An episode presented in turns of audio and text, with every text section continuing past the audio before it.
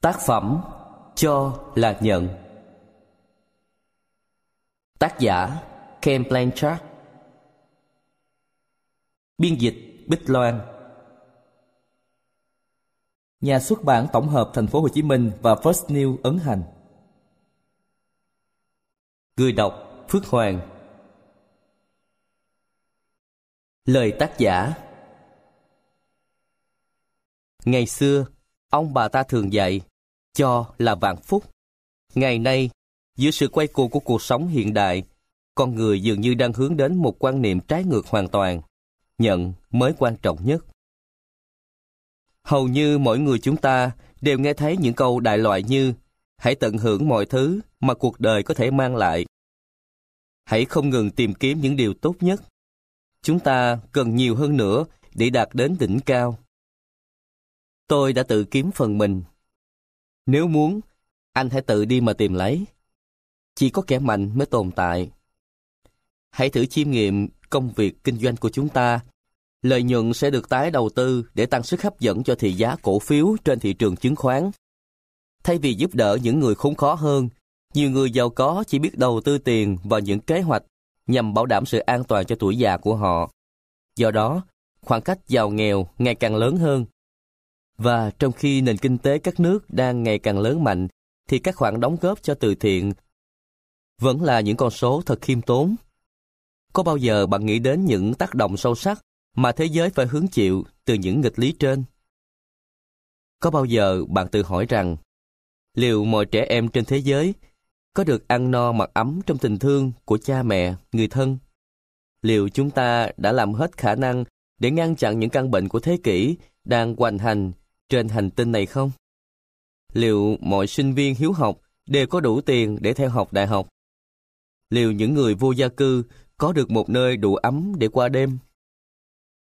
Một số người trả lời rằng, Tôi làm lụng cả đời, và có ai cho không tôi cái gì đâu. Chúng ta tìm ra thuốc chữa căn bệnh này, thì căn bệnh khác lại phát sinh. Thì tôi cũng đang tự lo học phí đại học của mình đấy thôi. Nếu chịu khó tìm kiếm việc gì đó để làm, thì họ cũng mua được nhà mà. Đó là việc của nhà nước, chẳng phải của cá nhân tôi. Rõ ràng, những câu trả lời thiếu chia sẻ ấy ít khi giải quyết được vấn đề. Để làm cho cuộc sống tốt đẹp hơn, xã hội rất cần những con người tận tụy, sẵn sàng cống hiến thời gian và đóng góp tiền bạc cho những mục đích cao đẹp. Cho là hy sinh. Khi phải cho, dù đó là thời gian, công sức hay tiền bạc, người ta thường hay xót lòng. Để cho, chúng ta có thể phải hy sinh chiếc máy vi tính mới mua hoặc một chiếc vé hạng nhất xem trận bóng mà chúng ta hằng mong đợi. Khi quyết định cho đi, gia đình chúng ta có thể phải hy sinh hai ngày nghỉ cuối tuần và một công ty có thể phải từ chối một số đòi hỏi về mặt tài chính của các cổ đông. Nhưng có một điều thú vị là khi cho đi, bạn sẽ nhận được những phần thưởng lớn hơn. Đó chính là điều chúng tôi muốn chia sẻ với bạn qua quyển sách này. Vậy, hãy cùng chúng tôi tham gia cuộc hành trình khám phá kỳ lạ này và cảm nhận sự màu nhiệm của nó đối với cuộc đời của chính bạn. Chương 1 Nhà môi giới chứng khoán trẻ tuổi Mình muốn có nhiều tiền, mà phải là những đồng tiền do chính mình kiếm được kia. Nhà môi giới chứng khoán thầm nghĩ trong khi sải bước ra khỏi ngôi nhà biệt thự sang trọng ở Long Island và hít thở bầu không khí trong lành của một buổi sáng tháng 10. Người đàn ông trẻ với vóc dáng cân đối, trong bộ trang phục lịch lãm, lộ rõ vẻ hài lòng. Khi thấy chiếc limousine bóng loáng của mình đã được đổ nghiêm chỉnh nơi lối ra vào. Khẽ kéo cao cổ áo, anh bước tới, người tài xế đang mở cửa xe chờ sẵn. Ông mang hộ tôi ba chiếc cặp để sau cửa ra xe được chứ? Nhà môi giới trẻ bảo người tài xế bằng một giọng hết sức tự tin. Thừa biết mệnh lệnh của mình sẽ được thi hành ngay lập tức. Gần đây, anh chẳng còn phải tự mang vác vật gì. Dù đó là chiếc cặp đựng máy tính sách tay. Anh ngồi vào băng sau, trong khi người tài xế nhẹ nhàng đóng cửa xe.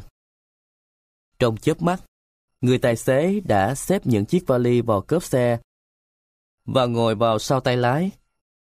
Ông tăng máy sưởi ấm lên một chút được không? Vâng, thưa ông. Người tài xế nhanh nhậu đáp. Nhà môi giới cầm tờ nhật báo tài chính đã được đặt sẵn lên băng sao Anh lật nhanh sang trang 3, nơi có góc cá nhân, một chuyên mục hai tuần một lần mà anh rất ưa thích. Mục này do một phóng viên đầy nhiệt huyết đảm nhiệm và chuyên khai thác những đề tài được quan tâm hàng đầu như sức khỏe và hạnh phúc, phát triển nhân cách, ăn kiêng và tập thể dục. Mỗi lần đọc mục này, nhà môi giới trẻ lại cảm thấy như thư thái trong lòng. Thật ra, chẳng mấy khi anh chú ý đến sức khỏe và tài sản của mình. Là người thừa kế trong tương lai của một gia đình giàu có, dù hiện tại chưa được hưởng gì, anh hầu như đã có tất cả những thứ đáng để người khác hàng mơ ước, như tiền bạc, sự nghiệp và tuổi trẻ. Anh nhớ rất rõ quãng đời, chỉ mới thoáng qua một vài năm của mình. Thời sinh viên dày đặc những cuộc vui thâu đêm, sóng sánh bia rượu và hút khích say sưa. Những chuyến trượt tuyết dài ngày, những đêm đàn đúm cùng đám bạn bè, không chút lo lắng cho tương lai, ở khắp các sàn nhảy. Thật ra, anh cũng từng rất cố gắng để kiếm một bằng khen, nhưng lực bất tòng tâm. Rồi anh cũng tốt nghiệp. Nhưng có lẽ tấm bằng thạc sĩ quản trị kinh doanh của anh có được là nhờ các khoản hỗ trợ tài chính cho nhà trường từ người cha hơn là do năng lực của chính bản thân anh. Kỳ vọng con trai sẽ nối nghiệp mình trong ngành tài chính. Cha anh đã đặt anh vào một vị trí trong công ty của gia đình ngay sau khi anh tốt nghiệp. Dưới sự kèm cặp của ông bố, anh không còn được nhận những khoản tiền trợ cấp vô độ một thời, không còn những cuộc đua xe tốc độ, những cuộc hẹn hò chớp nhoáng. Và mặc cho sự bất bình của nhà môi giới trẻ, trước cách đối xử đó, ông bố vẫn điềm nhiên áp dụng kỷ luật sắt của mình. Rồi như có thể phép màu, sự phát triển của Internet đã mở ra cho anh một tương lai tươi sáng. Anh quyết định thành lập một công ty riêng chuyên môi giới chứng khoán qua mạng và ngày càng phát đạt. Nhưng, vào sự khởi đầu nan, những ngày đầu tiên rời khỏi tổ ấm đầy đủ tiện nghi của cha mình, anh phải đối diện với rất nhiều khó khăn chồng chất. Năm đầu tiên, anh phải sống trong một căn hộ tồi tàn ở khu Brooklyn. Cách cầu Verrazano Nagrao vài con phố để đi làm. Hàng ngày, anh phải đón tàu điện đến Manhattan. Anh thường xuyên ngồi giữa đám đông, những viên thư ký đi giày thể thao và những tay anh chị mình đầy hình xăm. Văn phòng đầu tiên của riêng anh nằm cách phố Wow, không xa. Nó chỉ có một chiếc thang thoát hiểm dựng hờ vào bức tường của tòa nhà đổ nát bắt lên cửa sổ phòng anh. Nhà môi giới trẻ còn nhớ lúc đó anh vẫn thường tự hỏi phải chăng mình đã quyết định sai?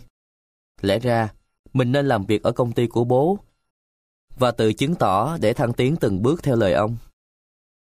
Chú thích Wall Street là khu phố Wall nổi tiếng thuộc New York, nơi tập trung các tổ chức tài chính lớn nhất trên thế giới. Hết chú thích.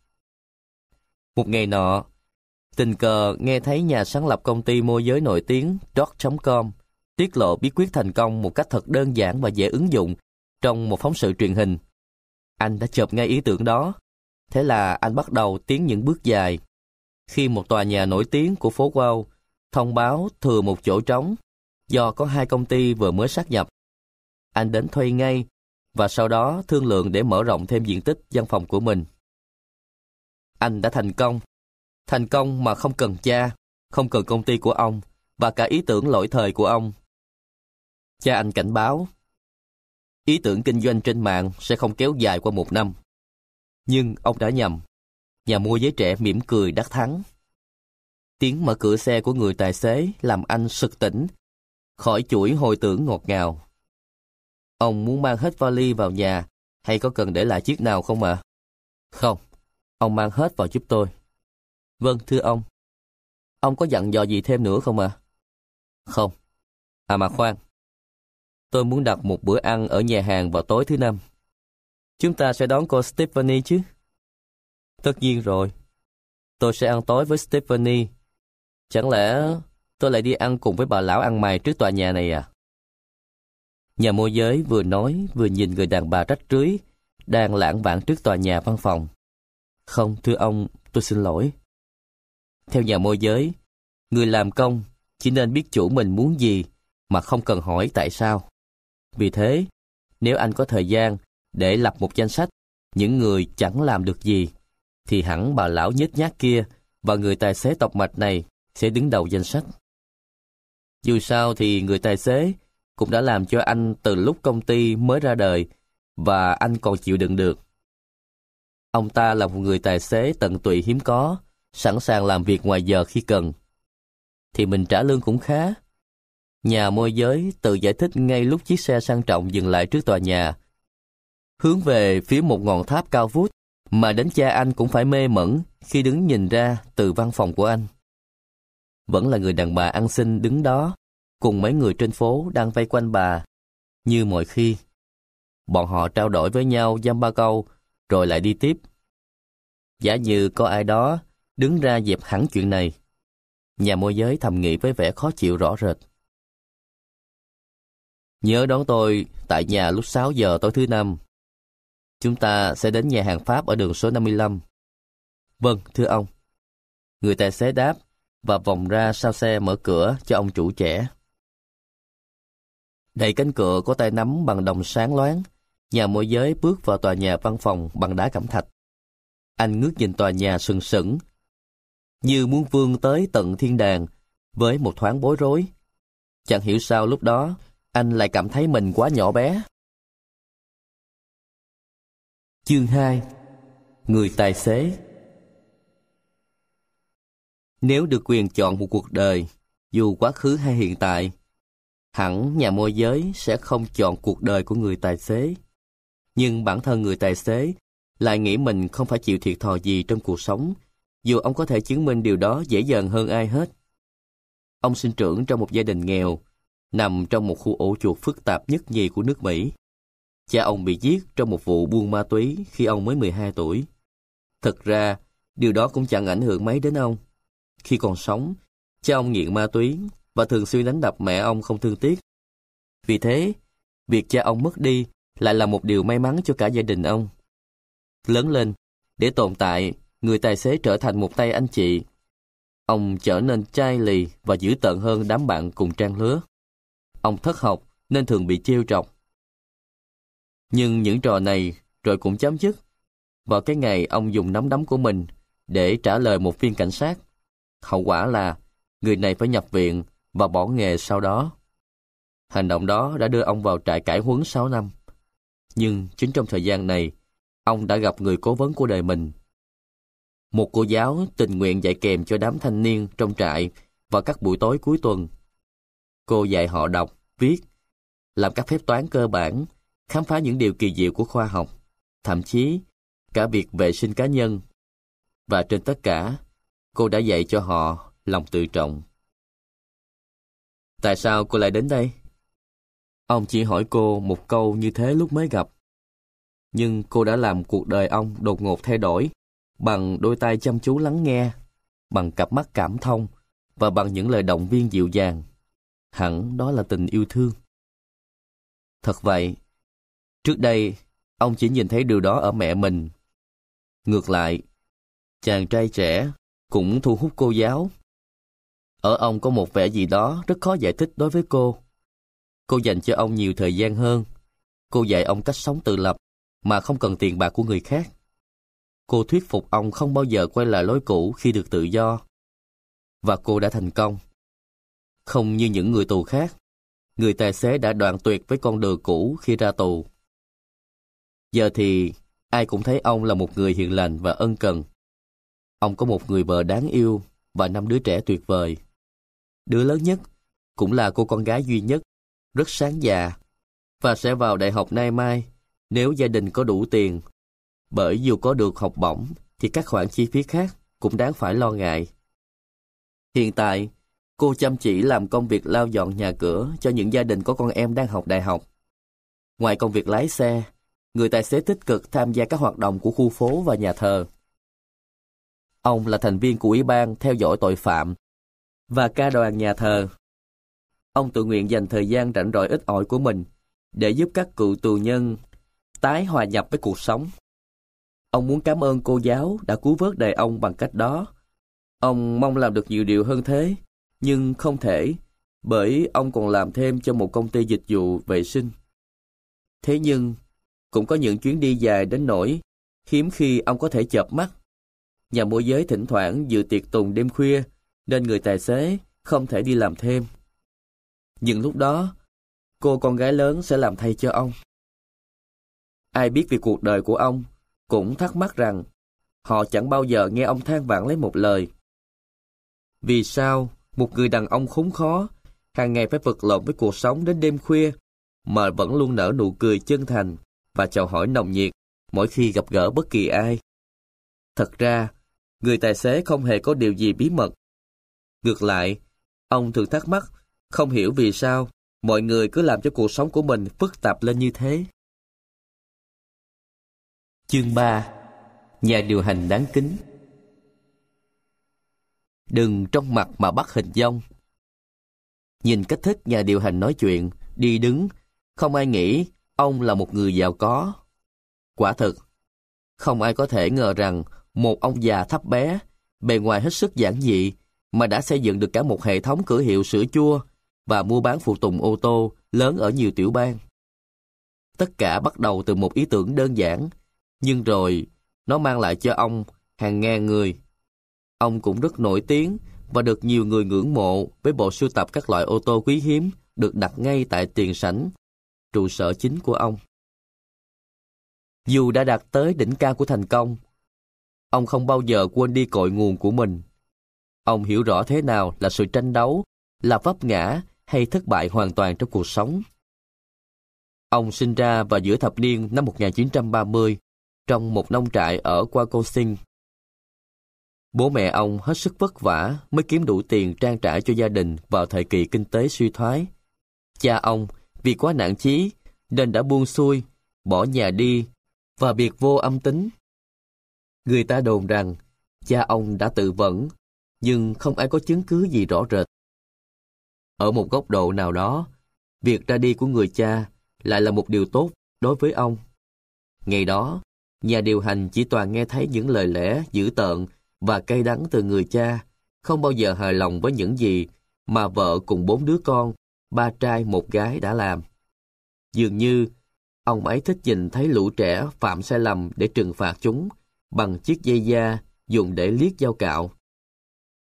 Từ khi cha ông ra đi, nhà điều hành tương lai mới thật sự biết thế nào là một giấc ngủ ngon.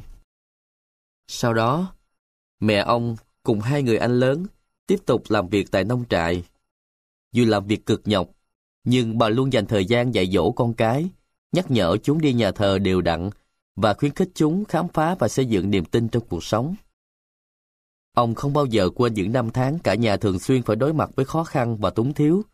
Khi đế giày của các con quá mòn, người mẹ nghĩ ra cách lèn giấy cứng vào bên trong để chúng dùng tiếp. Buổi trưa ở trường thường là những gì còn sót lại của buổi sáng. Có lần, mẹ bảo ông đến một cửa hàng, cách nhà hai dặm để mua chịu, và ông đã về nhà tay không, bởi chẳng có tiệm tạm hóa nào đồng ý tiếp tục bán chịu cho nhà ông, trừ phi những món nợ cũ được thanh toán hết. Khi đã đủ lớn khôn để hiểu giá trị của đồng tiền, ông quyết định phải làm một điều gì đó để gia đình ông thoát khỏi cảnh túng quẫn Ông nhận làm đủ mọi việc linh tinh, sau giờ đi học để giúp mẹ cho thêm vài ba xu lẻ. Ông đã đến từng nhà để giao báo Brick, một tờ báo uy tín thời đó. Tiền ông kiếm được không nhiều, nhưng cũng mua được vài món nhu yếu phẩm cần thiết cho gia đình. Dù làm việc vất vả, nhưng nhà điều hành vẫn cố gắng học đến lớp 10. Ông muốn tốt nghiệp trung học, nhưng chiến tranh Triều Tiên năm 1950 nổ ra và hai người anh của ông phải đi lính. Gia đình cần một người lanh lợi để gánh vác việc nông trại, và ông không còn sự lựa chọn nào khác là đành phải nghỉ học. Chiều tối, nhất là vào những ngày mùa đông khi nông nhàn, ông nhận làm thêm ở trạm xăng trong thị trấn. Ông học cách bơm xăng, thay dầu bôi mỡ và nhiều kinh nghiệm quý giá khác từ nơi này. Đó là cơ hội cho ông khám phá tầm quan trọng của việc phục vụ khách hàng. Khách hàng của ông luôn được nụ cười nhiệt tình, sự tận tình chu đáo và những tấm kính được lau chùi sạch bóng. Thế là tiếng lành đồn xa và nhiều khách hàng mới sẵn sàng lái xe thêm vài dặm nữa để được chàng trai trẻ chăm sóc chiếc xe của mình. Vào một buổi tối tháng tư, Ông đang thay đồng phục làm việc, thì có tiếng gõ cửa. Khi bước lên văn phòng, ông nhìn thấy hai quan nhân với nét mặt u ám, còn mẹ ông thì đang khóc nức nở. Họ đến để báo tin dữ cho gia đình ông. Một trong hai người anh của ông đã vĩnh viễn ra đi. Đó là một khoảng thời gian dài đau buồn của gia đình, nhưng mẹ ông bỗng trở nên mạnh mẽ một cách kỳ lạ từ sau biến cố đó. Không những thế, bà còn tiếp thêm sức mạnh cho hai đứa con ở nhà. Dù người mẹ hết lòng an ủi, nhà điều hành vẫn thương tiếc anh mình vô hạn. Ông quyết định tưởng nhớ về người anh của mình bằng cách riêng. Năm 19 tuổi, ông tình nguyện vào quân đội, và từ đó, lòng ái quốc luôn có một ý nghĩa lớn lao đối với ông. Nhưng cuộc sống luôn có những biến chuyển của nó.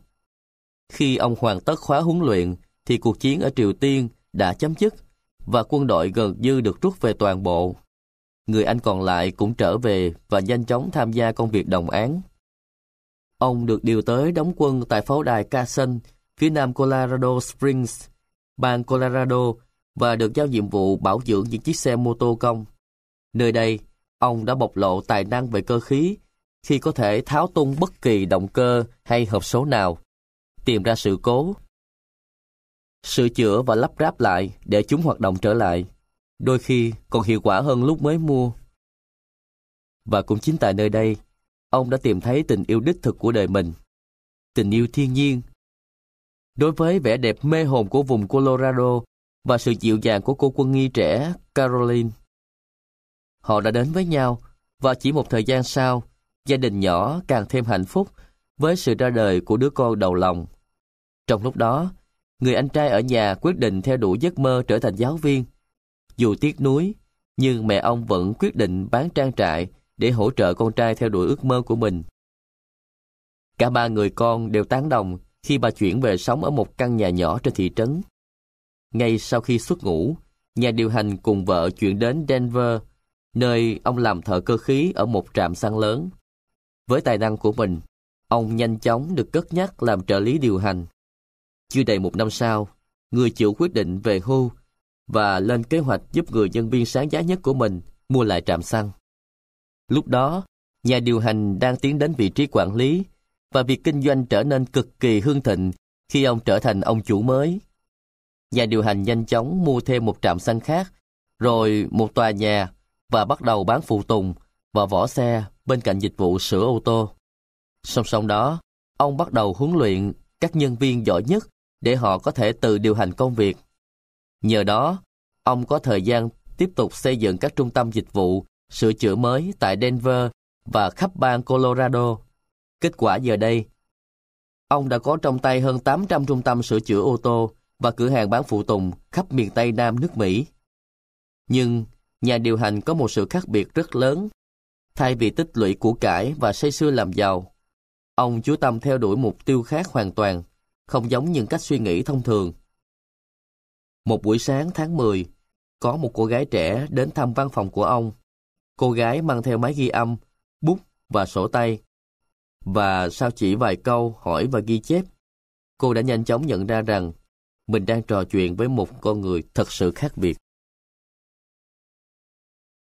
Chương 4 Trang báo Nhà môi giới trẻ đã có một kỳ nghỉ cuối tuần hoàn hảo. Biển tháng 10 êm ả lạ kỳ, anh dông buồm ra khơi và câu được một con cá để làm kỷ niệm. Buổi tiệc do anh tổ chức hẳn đã tăng thêm phần sôi động cho một thông tin thời sự của các tờ báo lớn ở New York.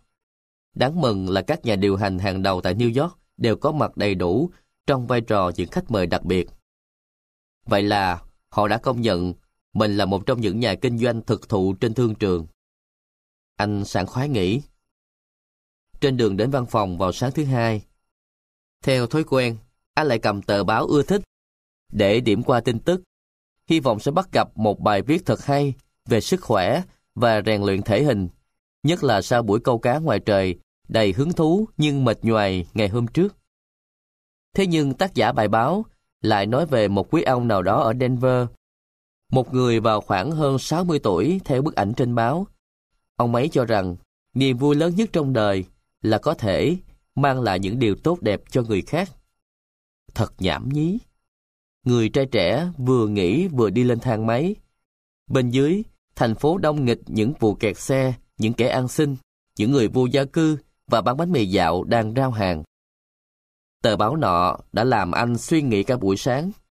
Cuối cùng, không thể chịu đựng hơn, anh gọi điện đến tòa soạn và yêu cầu được nói chuyện với người phóng viên nọ. Thật thú vị khi tác giả bài báo là chính là người trả lời điện thoại của anh.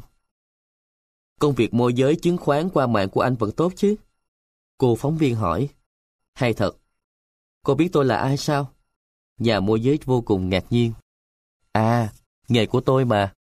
Cô phóng viên cười khẽ. Rất ấn tượng. Anh đang nghĩ về bài báo sáng nay à? Cô nhạy bén thật đấy. Vâng, đó là một nửa công việc của tôi. Thế à? Vậy cô đã làm rất giỏi một nửa đó rồi đấy. Nhà môi giới cười to, rồi chuyển sang giọng nghiêm túc. Nhà điều hành trên báo mà cô viết hôm nay là người thật việc thật chứ. Vâng, tôi đã đến Denver và đã phỏng vấn ông ấy. Ông ấy thật sự tin rằng chính sự quan tâm giúp đỡ người khác là ý nghĩa lớn nhất trong cuộc đời của ông ấy. Tôi không nghĩ thế. Này, tôi không cần anh phải thay đổi cách nghĩ của mình. Nhưng nếu anh muốn, tôi có thể giúp anh gặp ông ấy và sau đó tùy anh quyết định. Tôi nghĩ có lẽ phải nhờ đến sự giới thiệu của cô đấy. Anh lưỡng lự. Thật ra, ông ấy rất giản dị và cởi mở. Tôi nghĩ anh có thể gọi trực tiếp cho ông ấy và chắc là ông ấy sẽ rất vui khi gặp anh. Cô chỉ khéo đùa. Nhà môi giới càng ngạc nhiên bởi suy từ bản thân. Anh vẫn cho rằng gặp gỡ những nhân vật thành đạt khác hẳn việc đến gặp một nhân viên ngân hàng. Rồi anh sẽ tin tôi thôi. Thế anh có muốn ghi số điện thoại của máy không? Nhà môi giới do dự nghĩ. Làm sao một nhà điều hành thành đạt là dễ dàng nhận điện thoại từ một người vô danh mà không hề kiểm tra? Nhưng anh vẫn đồng ý. Nếu cô vui lòng giúp đỡ, cô phóng viên đọc ngay cho anh số điện thoại. Nhà môi giới định liên lạc ngay với nhà điều hành. Nhưng anh lại ngần ngại. Đến giữa giờ chiều, không kìm được sự tò mò. Cuối cùng, nhà môi giới cũng bấm số và chờ đợi. Tôi sẽ nói máy cho ông ngay. Một tiếng trả lời nhẹ nhàng từ bên kia đầu dây của người thư ký. Có lẽ họ sẽ cho mình nói chuyện với trợ lý của ông ấy. Nhà môi giới thầm nghĩ. Không bao lâu sau, đầu dây bên kia vang lên một giọng nói trầm ấm, thân thiện. Tôi xin lỗi vì để anh phải chờ lâu. Một trong những đứa cháu của tôi muốn kể tôi nghe về chuyện lớp học hôm nay của cháu. Anh biết đấy, tôi có hơn một trăm đứa như thế. Một trăm đứa? Gia đình nào mà đông đến thế?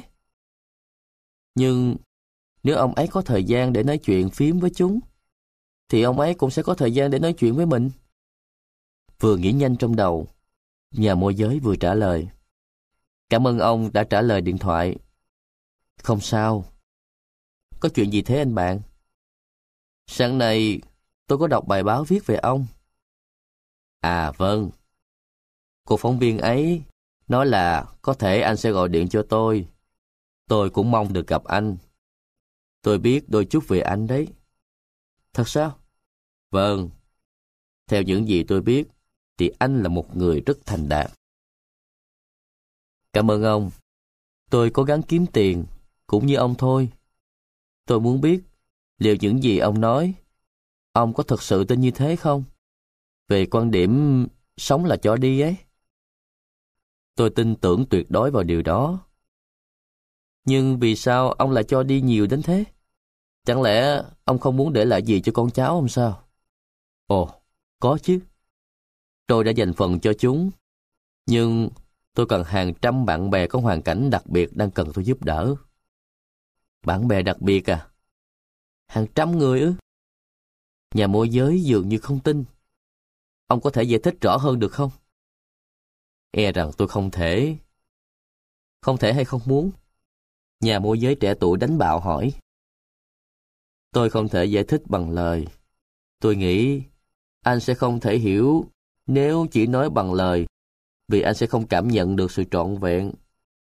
Tôi phải để anh thấy, nhưng với điều kiện anh phải đi theo tôi một ngày để tận mắt chứng kiến. Đó là cách duy nhất anh có thể hiểu những gì tôi làm. Rất sẵn lòng. Nhà môi giới cũng bất ngờ trước câu trả lời của mình. Anh từng đến Denver chưa? Thật ra thì hai tuần nữa tôi sẽ đến đó dự một cuộc hội thảo đầu tư công nghệ cao để tôi kiểm tra lại xem nào. Nhà môi giới mở lịch trên máy tính, lướt qua những cuộc hẹn và tìm ra buổi hội thảo. Hai tuần nữa, tôi sẽ đến Denver và tôi sẽ ở đó từ thứ ba đến thứ năm. Anh chờ tôi xem lại lịch làm việc của mình nhé. Nhà điều hành đề nghị, trong khi dở cuốn sổ tay lỗi thời. Tiếng giấy được dở nhẹ vọng qua tiếng điện thoại. Nếu anh có thể ở đến ngày thứ sáu, tôi sẽ dành nhiều thời gian hơn cho anh. Sẽ là một ngày bận rộn đấy. Nhưng tôi nghĩ anh sẽ được sáng tỏ nhiều điều. Nhà môi giới kiểm tra lần nữa thời khóa biểu của mình. Anh có cuộc hẹn với Stephanie vào tối thứ bảy để xem một vở kịch mới nóng hổi ở Broadway. Nhưng thứ sáu thì không có gì quan trọng. Xem như tôi đã đặt hẹn với ông rồi nhé. Anh phải đến văn phòng tôi sớm một chút, vì anh cần phải gặp nhiều người rất đặc biệt. Đồng ý. Nhà môi giới phấn khởi nói. Nhà môi giới gác máy và nhìn chầm chầm vào điện thoại. Chẳng hiểu mình vừa mới làm gì. Anh gọi trợ lý vào phòng. Cô có thể đổi vé lượt về từ hội nghị Denver sang thứ sáu, chuyến cuối cùng trong ngày được không? Và đặt phòng cho tôi cả tối thứ năm nữa. Tôi sẽ làm ngay. Nhưng anh có thể cho tôi biết lý do anh phải ở lại Denver thêm một ngày không? Chẳng có gì. Đơn giản là tôi chỉ muốn chứng minh rằng ông ấy không thật, rằng thực tế ông ta không thể nào làm được điều đó. Từ khi nhờ trợ lý đổi vé máy bay và chuẩn bị mọi thứ, nhà môi giới quả thật rất nôn nao về cuộc gặp sắp tới với nhà điều hành. Cuối cùng thì, ngày lên đường cũng đã đến. Xe đang chờ dưới kia ạ. Trợ lý của anh thông báo. Cho chiếc máy tính sách tay và chiếc cặp Zero Halliburton sang trọng. Anh kéo chiếc vali lớn đi về thang máy, dừng trước cửa xe. Anh gần như dẫm lên chân bà lão ăn mày. Mình đã chán mụ này lên đến tận cổ rồi. Và anh vô cùng ngạc nhiên khi thấy người mở cửa cho anh không phải là người tài xế quen thuộc. Cô là ai thế? Anh buộc miệng. Tài xế của tôi đâu? Cô gái trẻ, hẳn vừa bước vào tuổi 20, trả lời. Tôi là con gái của ông ấy. Thế ông ấy đâu? Thưa ông, tôi xin lỗi. Xin mời ông vào xe. Ngoài này trời gió quá. Nhà môi giới ngồi vào xe, trong khi cô gái nhanh nhẹn đóng cửa và xếp hành lý vào cốp xe. Khi cô vừa ngồi vào tay lái, anh gằn giọng. Tôi hỏi, cha cô đâu? Cha tôi đang ở chỗ mẹ tôi. Cô gái rụt rè trả lời. Mẹ tôi đang ốm nặng và phải phẫu thuật sớm. Tôi cũng muốn ở bên bà, nhưng cha tôi muốn tôi lấy thay ông ấy. Ồ, tôi rất tiếc. Cô biết đường đi đến phi trường Kennedy không? Vâng, tôi biết thưa ông. Nhà môi giới im lặng trong giây lát.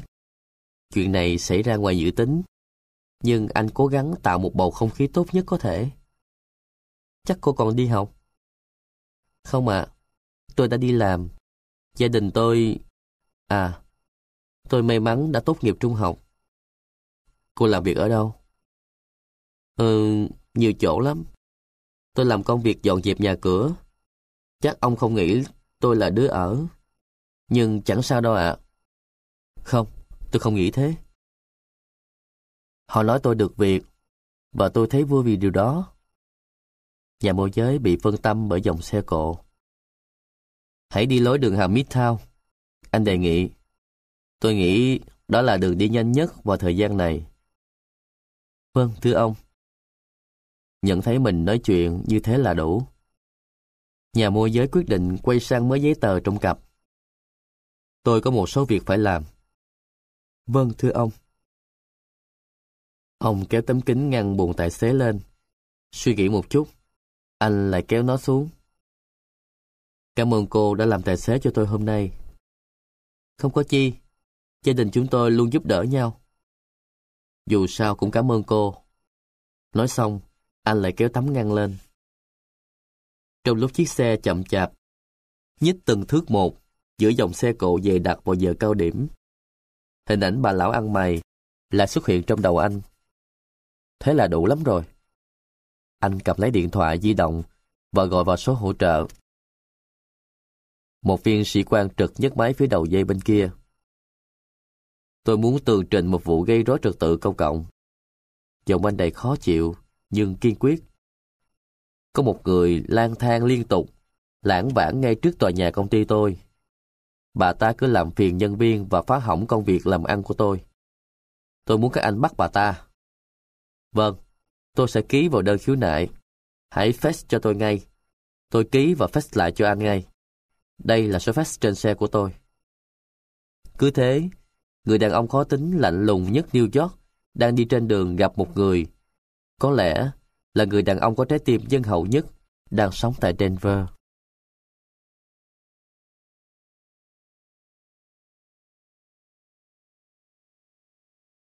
Chương 5 Sự mong đợi Nhà môi giới thường dùng 2 hay 3 ly cocktail khi đi máy bay và trên 4 ly nếu phải bay trên biển. Nhưng lần này, trên chuyến bay đến Denver, anh bỏ thói quen đó của mình. Thay vào đó, anh tập trung ghi ra những câu hỏi cần được giải đáp để tận dụng tối đa khoảng thời gian ngắn ngủi với nhà điều hành. Chuyến bay đến đúng giờ, thế là tốt.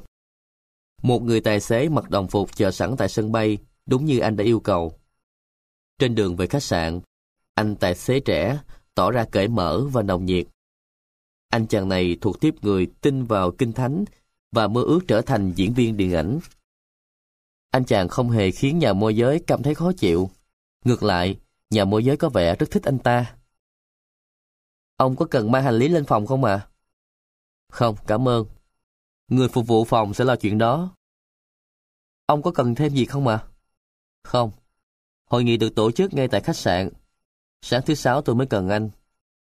Tôi cần gặp một người quen tại văn phòng ông ta vào lúc 8 giờ. Tôi sẽ có mặt lúc 7 giờ 30 sáng để đón ông. Hội nghị thành công tuyệt vời ngoài dự đoán của nhà môi giới. Khách mời là những chuyên gia hàng đầu về công nghệ cao và các dự đoán của họ về tương lai đã nâng tầm suy nghĩ của anh vượt trên cả mức mong đợi.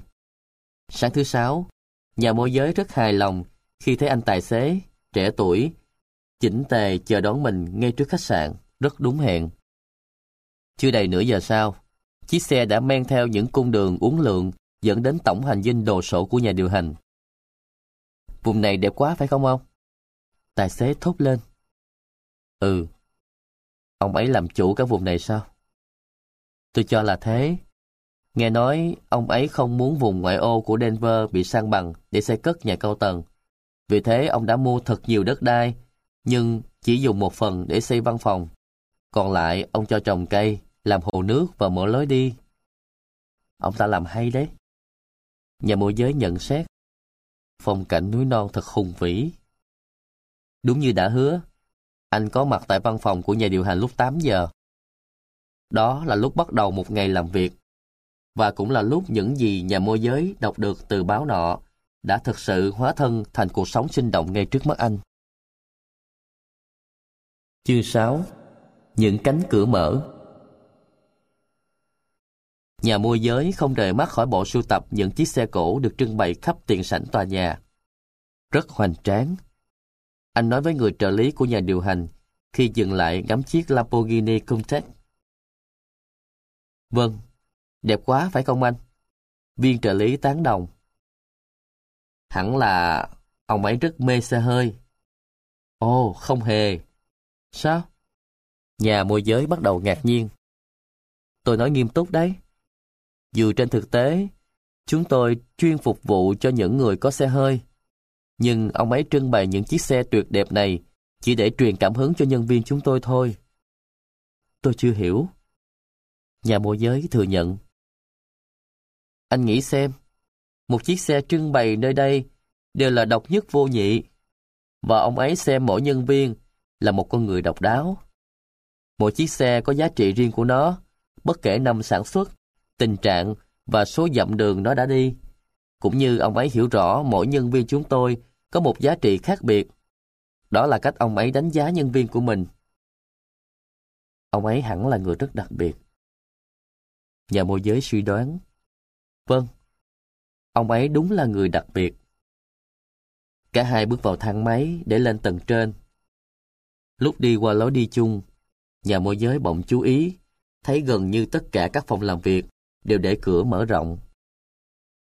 Chúng tôi tin vào môi trường làm việc hợp tác cao độ. Không ai có thể hợp tác với nhau khi họ làm việc bên trong những cánh cửa đóng kín. Ở đây, các bộ phận khác nhau đều biết đồng nghiệp của mình đang làm gì. Tất cả chúng tôi đều được tiếp cận những thông tin mà các công ty khác thường không tiết lộ cho nhân viên. Chính điều đó giúp chúng tôi nhận ra ảnh hưởng và tầm quan trọng của từng đóng góp cá nhân vào hiệu quả chung của toàn công ty. Rất ấn tượng. Nhà môi giới chỉ biết nói thế. Họ dừng lại trước cửa văn phòng của nhà điều hành. Tương tự, cánh cửa cũng mở rộng. Viên trợ lý ra hiệu cho nhà môi giới bước vào. Không cần thông báo sao? Ồ, ông ấy đã biết sáng nay anh sẽ đến mà. Ông ấy đang mong gặp anh lắm đấy. Tại sao? Rất đơn giản. Vì ông ấy muốn chia sẻ với anh một bí quyết có thể giúp anh thay đổi thế giới quan của mình như ông đã từng làm. Chương 7 Bốn yếu tố quan trọng của lòng chia sẻ Rất vui được gặp anh. Nhà điều hành dang rộng vòng tay và cười tươi khi bắt tay nhà môi giới. Anh cứ tự nhiên cởi áo khoác và ngồi xuống. Chúng tôi hiếm khi mặc đồ vest ở đây. Có lẽ máu cao bòi vẫn còn sót lại trong chúng tôi. Cảm ơn ông. Nhà môi giới tự nhiên cởi áo khoác và nới lỏng cà vạt trước khi ngồi vào chiếc ghế bành thật êm ái. Tôi biết anh đến đây để tìm hiểu về sự cho đi trong cuộc sống và về ảnh hưởng của nó đối với cuộc đời tôi. Nhà điều hành mở lời. Đúng thế. Tôi đọc báo thấy ông tin rằng chính cách sống biết trao tặng, quan tâm đến người khác mới là điều quan trọng nhất mà ông đã làm được. Phải. Tôi tin rằng biết trao tặng là một điều vô cùng quan trọng.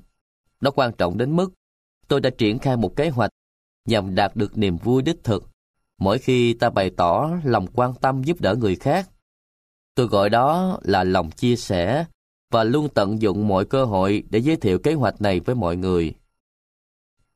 Niềm vui đích thực khi cho đi à? Nhà môi giới hỏi. Điều này nghe có vẻ trái với lối suy nghĩ thông thường nhỉ?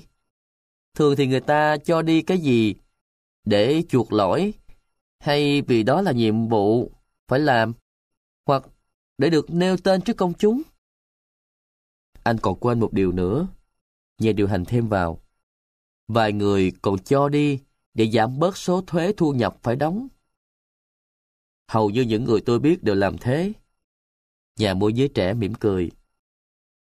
Chúng ta đang nói đến tiền bạc, nhưng thật ra có đến bốn điều anh có thể cho đi, mà theo tôi thì chúng đều quan trọng như nhau.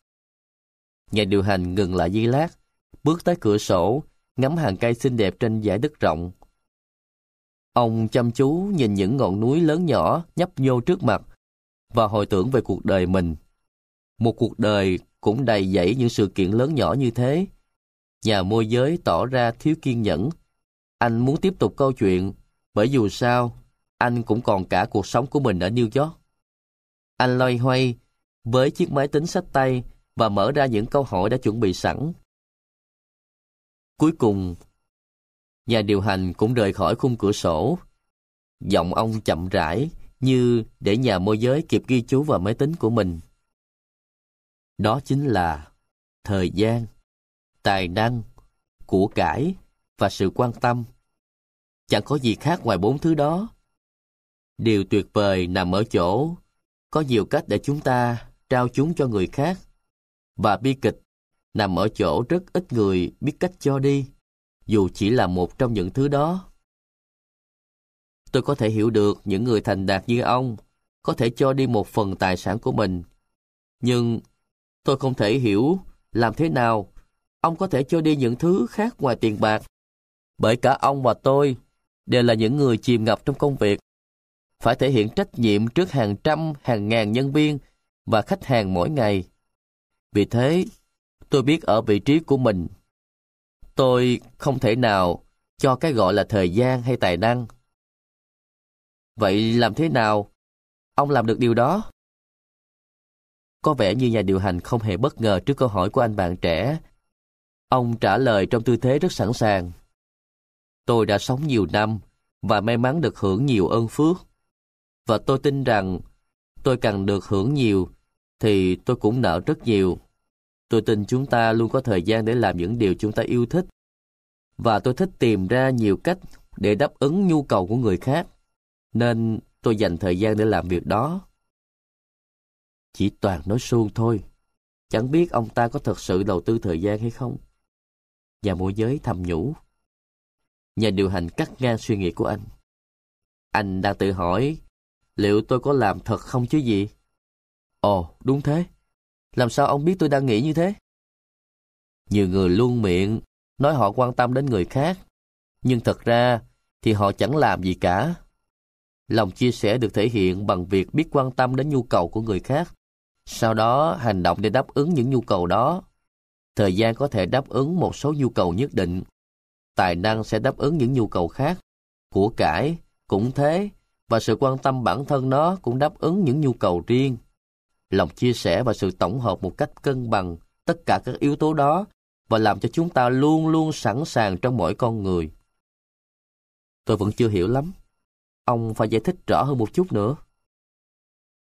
Như tôi đã nói qua điện thoại, thật ra tôi không thể giải thích tất cả mà anh phải tận mắt chứng kiến. Đó là cách duy nhất giúp anh tin vào tầm quan trọng của lòng chia sẻ.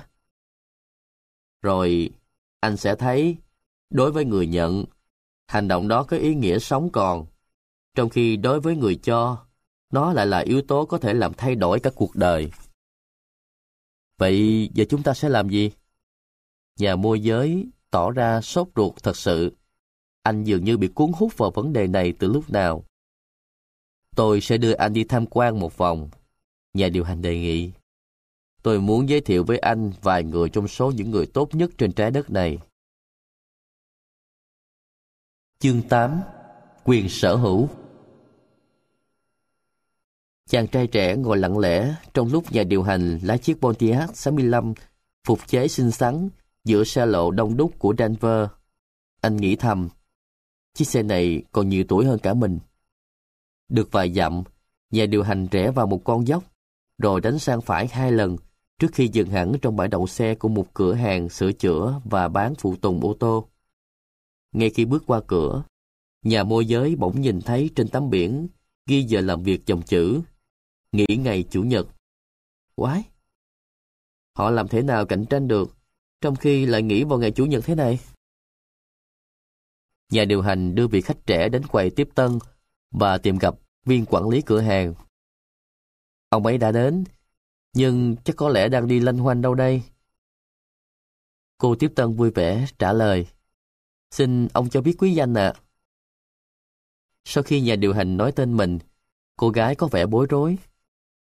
Tôi thành thật xin lỗi, vì tôi không nhận ra ông. Tôi sẽ báo ngay cho quản lý ạ.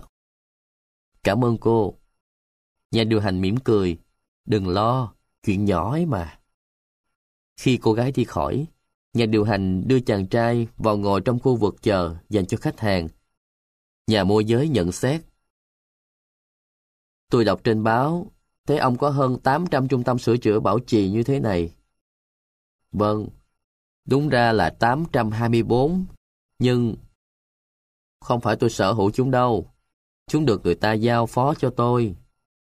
Ông hẳn là rất tự hào về thành quả của mình. Chỉ với một trạm xăng khởi nghiệp, vậy mà giờ đây ông có hàng trăm trung tâm như thế này. Hàng tá xe hơi cổ xinh đẹp, thêm một tòa nhà lộng lẫy. Tất cả đều là của ông. Như đã nói, thật ra tôi chẳng làm chủ thứ gì cả. Nhà điều hành trả lời. Ông nói đùa đấy ư? Không hề. tôi nói nghiêm túc đấy. Tôi không sở hữu thứ gì cả, chẳng một chút gì. Thế thì ai? Các cổ đông của ông à? Hay các nhà đầu tư? Hay các chủ nợ? Không phải. Thế thì chẳng lẽ khối tài sản này thuộc quyền sở hữu của nhân viên của ông? Ông có kế hoạch bán toàn bộ cổ phần cho nhân viên của mình à? Cũng không phải vậy. Ông ấy mới là chủ tất cả. Nhà điều hành nhẹ nhàng trả lời. Ông ấy là ai? Anh nghĩ xem, còn ai nữa? Dĩ nhiên đó là Thượng Đế. Xin lỗi ngài, nhưng Thượng Đế không tồn tại trong kinh doanh. Thượng Đế chỉ có trong tôn giáo mà thôi. Người hiện diện trong thế giới của tôi, đó là lý do tại sao tôi đóng cửa ngày Chủ nhật để nhân viên của tôi có thời gian dành cho gia đình của họ hoặc thờ phụng người. Điều này nghe cứ như là lời kinh thánh ấy. Nhà môi giới trẻ không tưởng tượng được nổi. Anh không quan tâm đến đời sống tâm linh sao? Nhà điều hành mỉm cười. Nhà môi giới bắt đầu tự hỏi tại sao mình lại phí thời gian với ông già Denver gàn dở này? Nhà điều hành như đoán được suy nghĩ của chàng trai. Ông tiếp tục. Chính khi nghĩ đến sự may mắn của mình nhờ ơn trên, tôi đã hiểu ra rằng kẻ cho được phúc nhiều hơn người nhận. Ý ông là sao? Nhà môi giới cảm thấy bối rối. Nghĩa là nếu tôi có thời gian sống trên đời này, thì đó là một món quà tôi được ban tặng. Nếu tôi có nhiều tài năng, thì đó cũng là một món quà. Và tiền bạc của tôi cũng là món quà.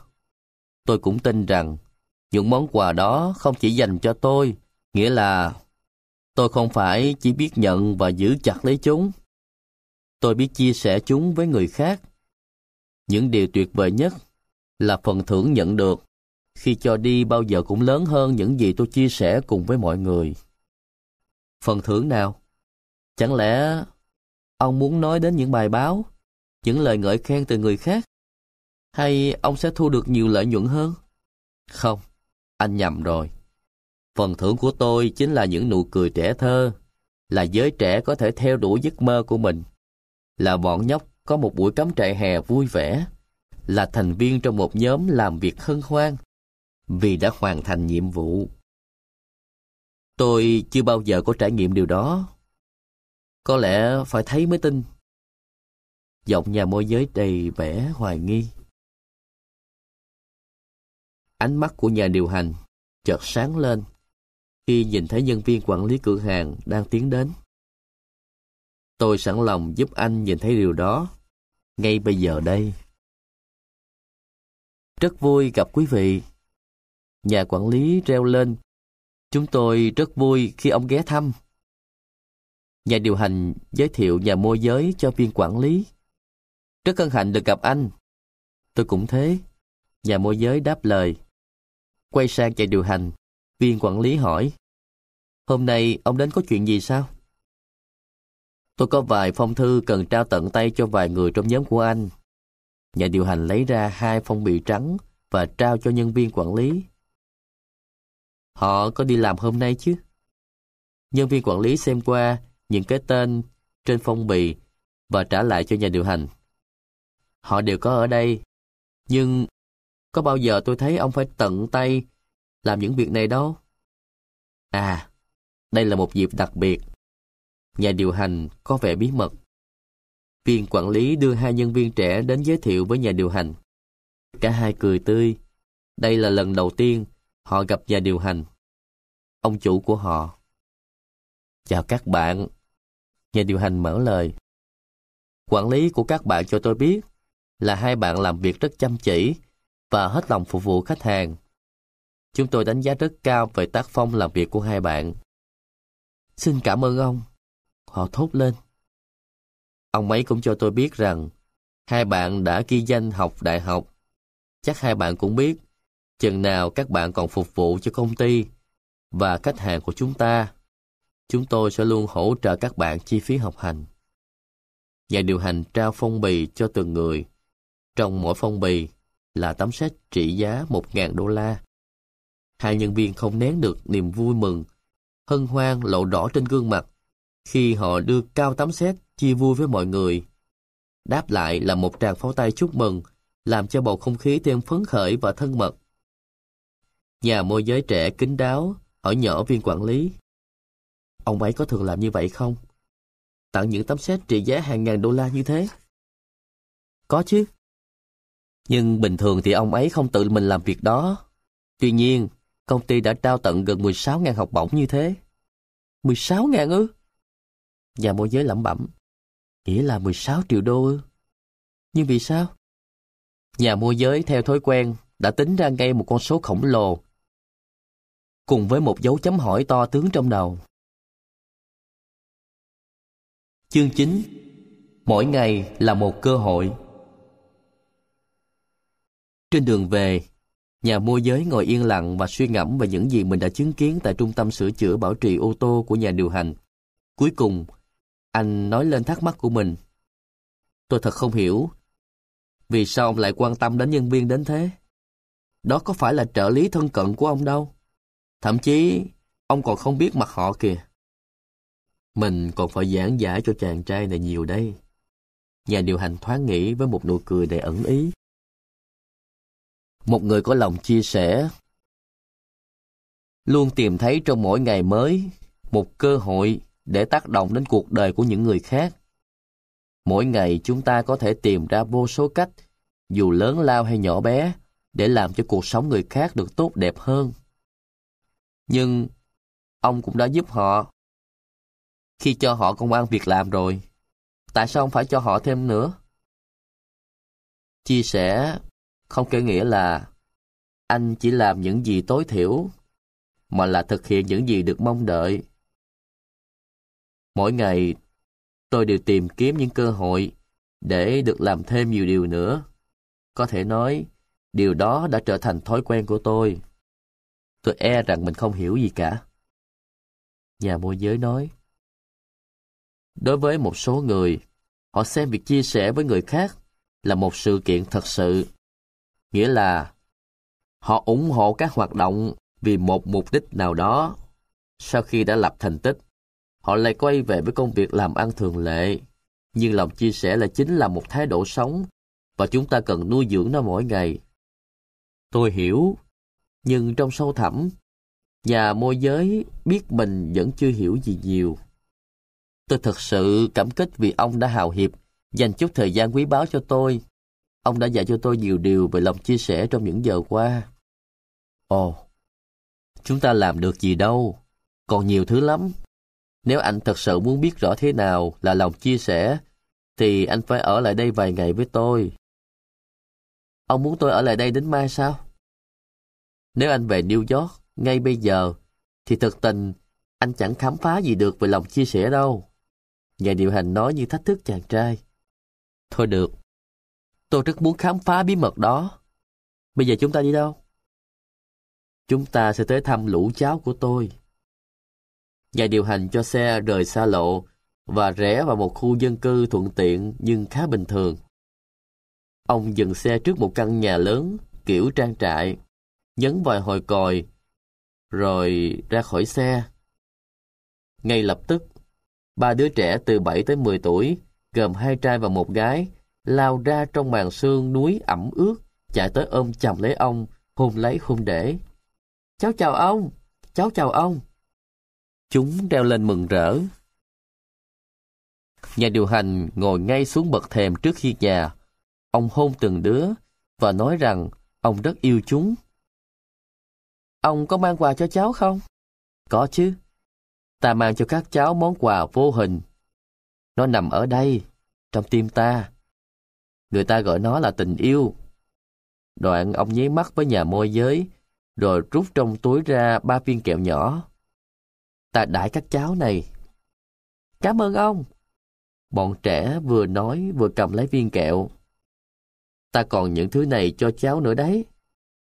Ông vừa nói vừa đút tay vào túi kia và lấy ra ba đồng 25 xu sáng loáng. Ta cho thêm vào bộ sưu tập của các cháu đấy. Các cháu chưa có đồng 25 xu. Geria, phải không nào? Thưa chứ ạ. Bọn trẻ trả lời. Nhà điều hành trỏ vào dòng chữ nhỏ xíu, bao quanh hình bản đồ bang Geria trên mặt sao đồng xu. Các cháu có nhìn thấy những dòng chữ này không? Đó là sự thông thái, công bằng và chừng mực. Có nghĩa là chúng ta phải khôn ngoan và nỗ lực hết sức mình. Chúng ta cũng phải công bằng và chừng mực trong cuộc sống. Chừng mực là gì hả ông? Điều này hơi khó giải thích với các cháu ạ. Nó có nghĩa là có vay có trả, cho nên đừng làm một điều gì đó quá nhiều hay điều kia quá ít. Cháu không hiểu. Cháu phải kiên nhẫn. Rồi một ngày nào đó cháu sẽ hiểu. Nhà điều hành khuyên nhủ bọn trẻ. Một người phụ nữ bước ra cửa và ôm lấy ông. Chào Rết. Bọn trẻ thế nào? Chúng ổn cả ông mà, và nhớ ông lắm. Để làm chúng toại nguyện, ông phải ở đây mỗi ngày. Mấy đứa lớn học hành cũng tốt. Jamie vừa đoạt giải trong cuộc thi ném lao tự do tuần rồi đấy không? Ước gì ta cũng có mặt ở đó. Giọng ông tiếc nuối. Còn Don đâu rồi? Anh ấy không có ở đây. Anh ấy phải đưa Aaron đi bác sĩ. Không có gì nghiêm trọng đấy chứ. Không ạ, chỉ chích ngừa thôi. Thế thì tốt. Nhà môi giới theo sau nhà điều hành bước vào nhà. Treo trên lối vào phòng khách là những tấm ảnh của 12 đứa trẻ từ 4 đến 17 tuổi. Khi nhà điều hành bước vào trong, ông lộ rõ vẻ thất vọng khi không thấy những đứa trẻ khác. Giả như ta có thể ở chơi cho đến lúc bọn trẻ đi học về. Chúng cũng mong gặp ông lắm đấy ạ. Ông ơi, chúng ta chơi trò xe tải đi. Một cậu bé phấn khởi, vừa nói vừa bấu lấy tay ông. Được, anh bạn nhỏ. Có xe trong phòng đồ chơi không? Thưa có ạ. Ông cho cháu chơi với nhé. Một cậu bé khác rụt rè đề nghị. Được chứ. Sau đó nhà điều hành quay sang cô bé còn lại có vẻ mặt buồn buồn. Còn cháu thì sao? Cháu muốn cùng chơi hay ta sẽ đọc chuyện cổ tích cho cháu nghe sao? Cháu thích ông kể chuyện. Đôi mắt cô bé sáng lên. Nhà môi giới bất ngờ khi thấy nhà điều hành hồn nhiên chơi trò xe tải với bọn trẻ. Thậm chí, ông còn giả tiếng động cơ rì rầm như thật. Ông quả là đa tài. Nhà môi giới nói. Nhưng, đồng thời, anh cũng cảm thấy xót xa trong lòng. Ước gì ngày nhỏ, cha cũng dành thời gian chơi trò xe tải với mình, dù chỉ là một lần. Khi đã chơi xong cái trò xe tải, nhà điều hành bế cô bé vào lòng và đọc truyện cổ tích cho cô nghe. Hai bên là hai cậu nhóc. Ông đọc hết một chuyện, rồi làm một chuyện khác, và bế từng đứa đi ra cửa. Chúng cháu yêu ông lắm. Bọn trẻ hét thật to ta cũng rất yêu các cháu. Hẳn đây là sự quan tâm, một trong bốn điều người ta có thể cho đi như ông ấy đã nói. Mình chưa từng gặp ai hào phóng như cách thể hiện tình cảm của mình với trẻ con như thế. Cả hai ngồi vào xe và tiếp tục cuộc hành trình. Đi chưa khuất dãy nhà, nhà môi giới đã phá tan sự yên lặng. Lũ trẻ đó là ai thế? Rõ ràng chúng khác màu da với ông. Chúng không thể nào là người thân của ông. Anh nói đúng. Nhưng trong tim tôi, chúng là gia đình tôi. Cách đây vài năm, tôi nhận thấy có nhiều đứa trẻ chẳng có gì cả, trong khi tôi lại được quá nhiều. Vì thế, tôi thấy đây là cơ hội tuyệt vời để chia sẻ. Tôi mua một căn nhà, cải tạo nó thành nơi nuôi dưỡng những đứa trẻ cần tình thương và sự chăm sóc. Tại sao chúng đều gọi ông là ông? Vì tôi gọi bọn trẻ là cháu. Nhà điều hành bật cười. Chúng hiểu nên đã gọi tôi là ông. Tôi thích được gọi như vậy. Vì thế tôi cố gắng dành thời gian cho chúng càng nhiều càng tốt. Nếu tôi nhớ không lầm, thì lúc anh gọi điện cho tôi là lần đầu tiên tôi đang chơi với chúng. Tụi trẻ rất quan trọng đối với tôi. Tôi hiểu. Còn dòng chữ trên đồng 25 xu, Geria, ông tặng chúng thì sao? Có phải ông hàm ý muốn nói với tôi những điều đó? Anh mạnh dạn hỏi. Anh là một học trò nhanh nhảy đấy. Nhà điều hành xác nhận. Những chữ đó có ý nghĩa đặc biệt với tôi. Nhà môi giới thầm đoán mình sắp được nghe một bài thuyết giáo đây. Thực tế, gần đúng như thế. Nhưng dù sao thì anh cũng không cảm thấy phiền lòng. Sự khôn ngoan không phải tự tôi có. Tôi tin rằng đó là món quà tôi nhận từ Thượng Đế. Từ bản thân tôi không tạo nên công ăn việc làm. Tôi không tốt nghiệp đại học, thậm chí cũng chưa học xong trung học. Nhưng Thượng Đế ban cho tôi sự thông thái, và vì thế, trong kinh doanh, tôi xem mình là người quản lý cho số phận may mắn mà người đã ban cho tôi.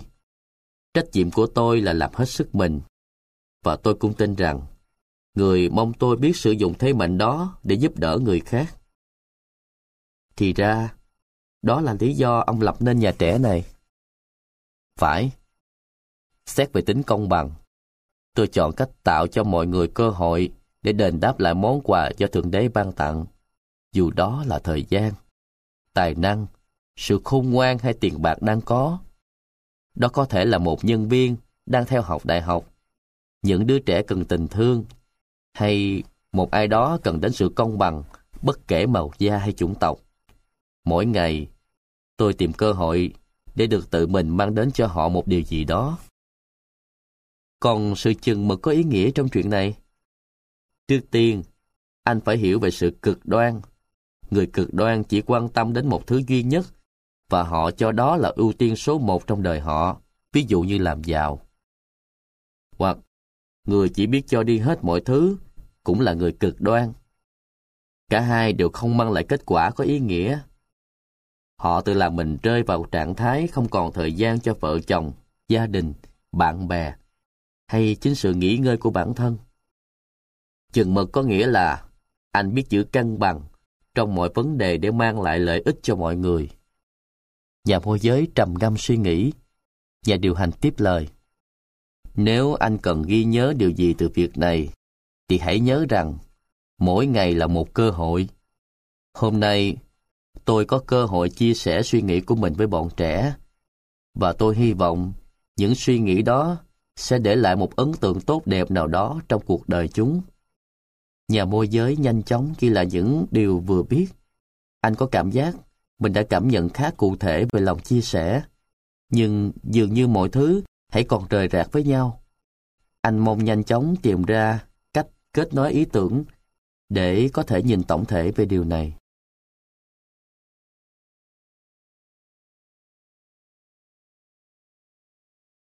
Chương 10 Bước tiếp theo Khi họ về văn phòng, người trợ lý bước ra chào đón và giao cho nhà điều hành một loạt tin nhắn qua điện thoại. Anh có thể chờ tôi ít phút để trả lời vài cuộc điện thoại không? Ông cứ tự nhiên, công việc là công việc mà. Tôi đưa anh xuống nhà dùng bữa trưa nhé. Viên trợ lý đề nghị. Thế thì còn gì bằng? Quầy cà phê ở tầng trệt Bữa trưa ở đây miễn phí cho tất cả nhân viên và khách khứa. Chúng tôi còn có vài món rau trộn rất ngon. Anh thích rau trộn chứ? Anh đùa tôi đấy à? Tôi là dân New York đây. Rau trộn, cá và hải sản là gu của tôi đấy. Cả hai cùng chọn thức ăn và tiến đến một chiếc bàn đặt cạnh cửa sổ nhìn ra hàng hiên. Bên ngoài, cây cối hãy còn khoác trên mình sắc màu của mùa thu. Hôm nay, anh đã đi được những đâu? Viên trợ lý hỏi. Rất thú vị. Tôi ngạc nhiên khi biết ông ấy xây nhà dành cho bọn trẻ. Còn chúng thì xem ông ấy như người ông yêu dấu của chúng vậy. Quản lý ngôi nhà đó khá tốn kém phải không? Anh muốn nói ngôi nhà nào? Thế là sao? Không lẽ còn có những căn nhà như thế ở nơi khác ư? Vâng. Thực sự thì có 12 căn nhà như thế, nếu tính cả ở Mexico. Mỗi căn dành cho 12 đứa trẻ, cùng hai người được chăm sóc, được xem như là cha và mẹ chúng. Nhà môi giới ngẩn người tính toán. Thế ra ông ấy bảo bọc những hơn 140 người sao? Đúng ra là hơn 160 người, kể cả những người đóng vai trò cha mẹ hoặc được trả lương toàn thời gian đấy. thật đáng kinh ngạc. Bất chợt, nhà điều hành xuất hiện nơi quầy cà phê và góp chuyện thật tự nhiên. Chẳng có gì ngạc nhiên đâu.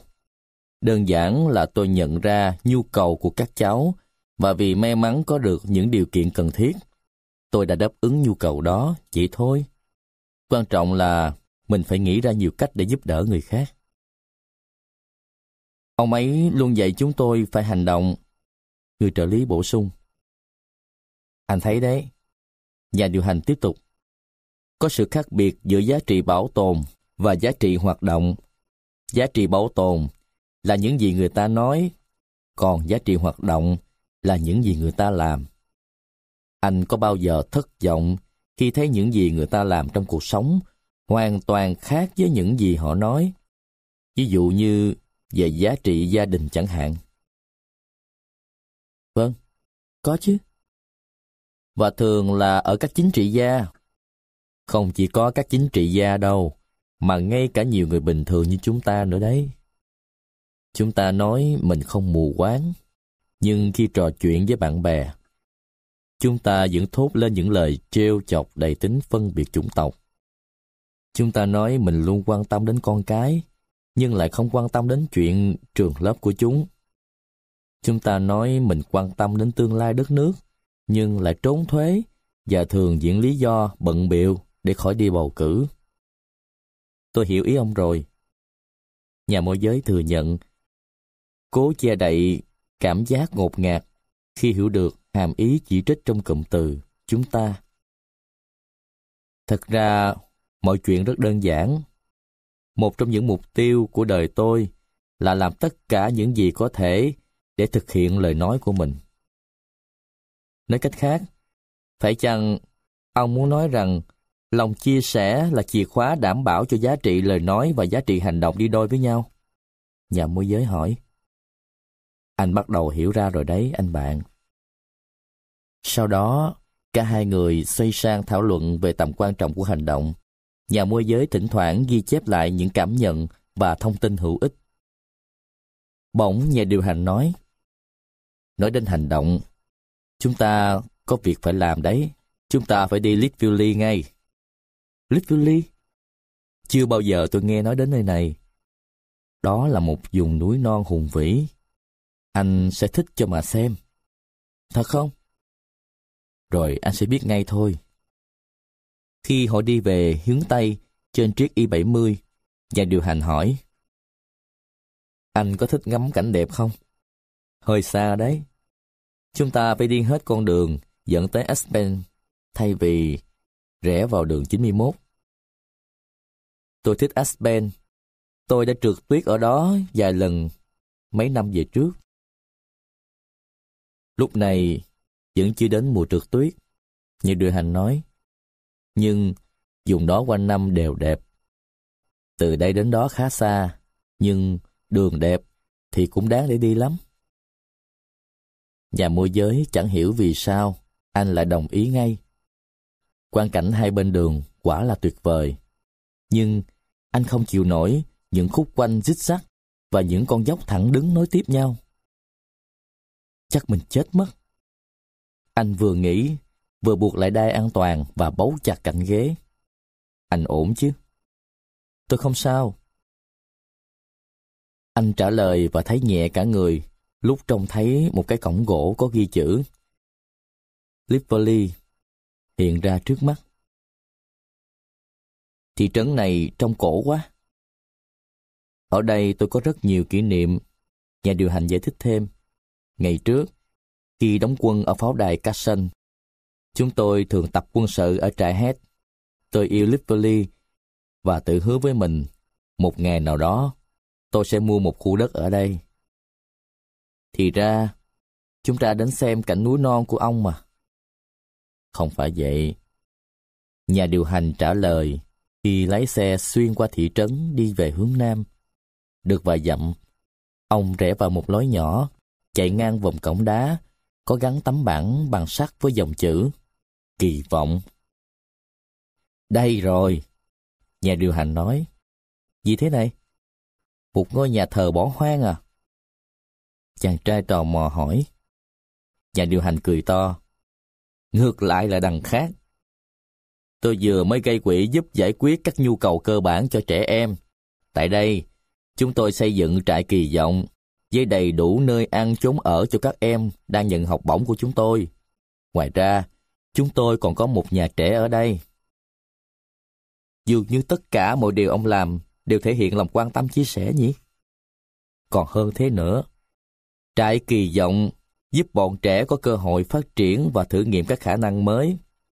Tôi muốn làm hết sức mình để xã hội tương lai của chúng ta tràn đầy những thanh niên biết sống tự trọng và tự tin trước những thử thách cuộc đời. Nhưng ông không thể đáp ứng nhu cầu của tất cả trẻ em trên đời này. Nhà môi giới khẽ nhắc. Đúng thế, nhưng tôi vẫn có thể tác động đến một số người. Câu lạc bộ dành cho bọn trẻ đang đáp ứng nhu cầu của một số con người đấy thôi. Giáo hội và nhà thờ có thể đến với những người khác. Chúng tôi cùng nhau làm điều này vì tin rằng dạy trẻ con khi chúng còn nhỏ dễ hơn là cải tạo người lớn sau khi họ sa ngã. Tôi đồng ý với ông về điều này. Nhà môi giới tán thành. Nhà điều hành hướng dẫn nhà môi giới tham quan khắp trại kỳ vọng.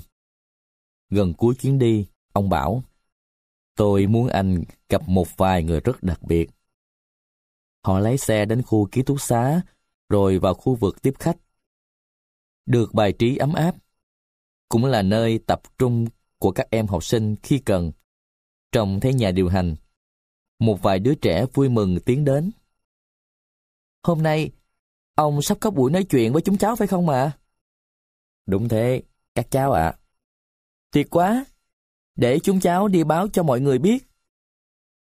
Vài phút sau, họ cùng đến một gian phòng khá rộng. Các học sinh lần lượt kéo nhau vào. Chẳng mấy chốc, các hàng ghế đã đầy ắp gần 80 học sinh trung học. Nhà điều hành đứng lên và bắt đầu.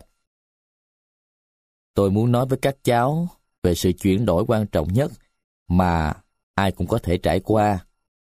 Đó là sự chuyển đổi từ trẻ con sang người lớn. Ở một số người, sự kiện này xảy ra vào tuổi 13, 15 hay 17 tuổi. Nhưng có người phải đợi đến khi đã bước sang tuổi 49, 57 hay 72. Và cũng có những người chẳng bao giờ chuyển đổi cả. Các em học sinh say mê ngồi nghe những lời lẽ thông thái của nhà điều hành. Ông nói tiếp, một số người thành đạt khi họ mới 24, 32 hay 41 tuổi, nhưng họ không hề nhận ra điều gì là quan trọng thật sự. Họ luôn cảm thấy thiếu thốn một điều gì đó trong cuộc sống. Họ luôn cảm thấy một khoảng cách giữa họ và người mà họ muốn trở thành. Ý ta là, trong khi có rất nhiều người có thể tìm thấy sự thành đạt, thì chỉ có một số ít người có thể trở nên quan trọng trong cuộc sống của người khác và cảm thấy thật sự hạnh phúc. Hy vọng của ta là các cháu sẽ khám phá ra con đường để trở thành một con người hạnh phúc trong cuộc sống. Nhà điều hành mở chiếc máy chiếu cũ kỹ và bắt đầu viết lên những tấm phim. Thành đạt so với hạnh phúc. Của cải so với lòng chia sẻ. Thành quả so với sự cống hiến. Địa vị so với mối quan hệ. Người sống vì sự thành đạt thường đo lường cuộc đời bằng tiền bạc, quyền lực, địa vị, danh vọng và sự công nhận. Còn người hạnh phúc quan tâm đến ý nghĩa tinh thần của cuộc sống. Họ có lòng chia sẻ, là người hay giúp người khác trở nên mạnh mẽ. Họ phụng sự lợi ích chung và giúp những người xung quanh xây dựng và phát triển các mối quan hệ bền vững. Chúng ta hãy xem kỹ đến những từ ta chiết ở đây. Bên trái là đặc điểm của người thành đạt, hay ít ra thì đó là những giá trị đo lường về người đó trong xã hội. Còn bên phải là đặc điểm của người hạnh phúc. Trong khi người thành đạt biết cách kiếm tiền, người hạnh phúc lại biết cách cho tiền. Nghĩa là họ biết chia sẻ sự may mắn về tiền bạc của mình với những con người còn túng thiếu hay những người làm công tác nhân đạo. Người thành đạt có nhiều thứ lớn lao, nhưng thường thì họ giàu có nhờ vào tiền bạc của người khác. Họ hãnh diện với những gì mình đã đạt được. Còn người hạnh phúc, hiểu rằng điều quý giá nhất mà ai cũng có thể đạt được là phục vụ người khác và giúp họ đạt mục tiêu. Sau cùng, vì người thành đạt thường có một địa vị nhất định nên họ được người khác ngưỡng mộ. Thậm chí còn xem họ như một tấm gương để noi theo. Thường thì sau đó chúng ta lại phát hiện ra rằng chính những người đó đã làm ta thất vọng. Vì quá ra, họ không đại diện cho những gì chúng ta đang mong đợi. Ngược lại, người hạnh phúc là người biết trân trọng các mối quan hệ. Họ là người bạn tin cẩn và người cố vấn thông thái. Họ dành thời gian cho người khác hơn là cố gắng xây dựng tiếng tâm cho riêng mình. Nếu các cháu suy nghĩ kỹ những điều ta nói, thì mọi đặc điểm tính cách của người hạnh phúc đều liên quan chặt chẽ với lòng chia sẻ. Cho đi, phục vụ và nuôi dưỡng những mối quan hệ đầy ý nghĩa với người khác cũng là một dạng chia sẻ. Lòng chia sẻ luôn gắn liền với thời gian, tài năng, của cải và mối quan tâm. Khán phòng bỗng nổi lên những tràng pháo tay vang dội. Nhà điều hành mỉm cười rồi nói tiếp. Ta có thể thấy nhiều người trong số các cháu đã hiểu ý ta. Các cháu xem trọng việc cho hơn là nhận. Các cháu tình nguyện, hướng dẫn cho các em nhỏ ở trại kỳ vọng. Các cháu nhận làm tư vấn viên cho trại hè. Lúc này, các cháu chưa hề có nhiều của cải, nhưng các cháu đã biết đầu tư thời gian, tài năng và mối quan hệ cho các em nhỏ đang cần các cháu. Khi nhà điều hành kết thúc buổi nói chuyện, nhiều học sinh tiến đến bên ông và chia sẻ với ông những câu chuyện về việc chúng làm nhà tư vấn viên. Lắng nghe bọn trẻ, nét mặt nhà điều hành lộ rõ sự mãn nguyện và hạnh phúc. Trên đường ra xe, nhà môi giới nói đầy vẻ ngưỡng mộ. Thật đáng kinh ngạc. Ông thậm chí đã truyền tư tưởng cho lớp trẻ để chúng có thể giữ triết lý đó sống mãi cho thế hệ sau. Anh nói rất chính xác. Tất cả chúng ta đều để lại một di sản nào đó trong cuộc sống. Tôi mong mọi người nhớ đến tôi như một người giúp người khác biết sống trong tình yêu thương và chia sẻ. Tôi thấy tất cả những gì ông làm, học bổng, nhà nuôi dưỡng, nhà trẻ, đều thể hiện rõ mục tiêu cuộc đời của ông. Điều đó còn tùy vào cách anh nhìn nhận vấn đề. Tôi xem lợi nhuận chỉ là điểm số của trò chơi, chứ không phải tên gọi của trò chơi. Trò chơi của tôi là bán phụ tùng và sửa chữa xe hơi. Nếu tôi làm tốt, khách hàng sẽ trả tiền cho tôi. Nếu tôi quan tâm đặc biệt đến nhân viên, họ sẽ có được phong cách phục vụ và nụ cười dễ thương nhất trước khách hàng. Nếu mọi nhà quản lý của chúng tôi thật sự có cơ hội thành đạt, họ sẽ làm mọi thứ để được thành đạt. Sự thật là nhiều người trong số nhân viên quản lý của chúng tôi đã quyết định dành 10% thu nhập của họ để làm từ thiện. Và môi giới gạt nhiên. 10% thu nhập sao? Tại sao phải làm như vậy? Đó là một nguyên tắc. Họ được học từ kinh cựu ước, một điều lỗi thời theo cách anh gọi. Tôi đoán thế nào ông cũng trả lời như thế. Nhà môi giới có ý khích bác. Nhưng điều đó nghĩa là gì? Đơn giản thôi. Nghĩa là khi chúng ta may mắn có được nhiều thứ hơn người khác, thì chúng ta nên dành ra một phần thu nhập của mình để giúp đỡ những người kém may mắn hơn. Vậy chẳng lẽ ta phải coi điều đó như một nguyên tắc sao? Không. Với tôi, đó là một cơ hội tuyệt vời thì đúng hơn. Một thói quen tốt cần được rèn luyện, cũng giống như thói quen tiết kiệm và đầu tư. Khách hàng của anh có thể có thói quen dành một phần thu nhập đem đầu tư ở chỗ anh để lấy lời. Tôi cũng vậy, nhưng tôi dành một phần thu nhập của mình cho việc giúp đỡ người khác. Thế ông có yêu cầu những người quản lý của mình cũng làm như ông không? Không hề. Nhà điều hành trả lời. Họ tự nguyện vì họ hiểu ý nghĩa việc làm đó. Thật ra, nhiều người còn nộp nhiều hơn 10% thu nhập của bản thân.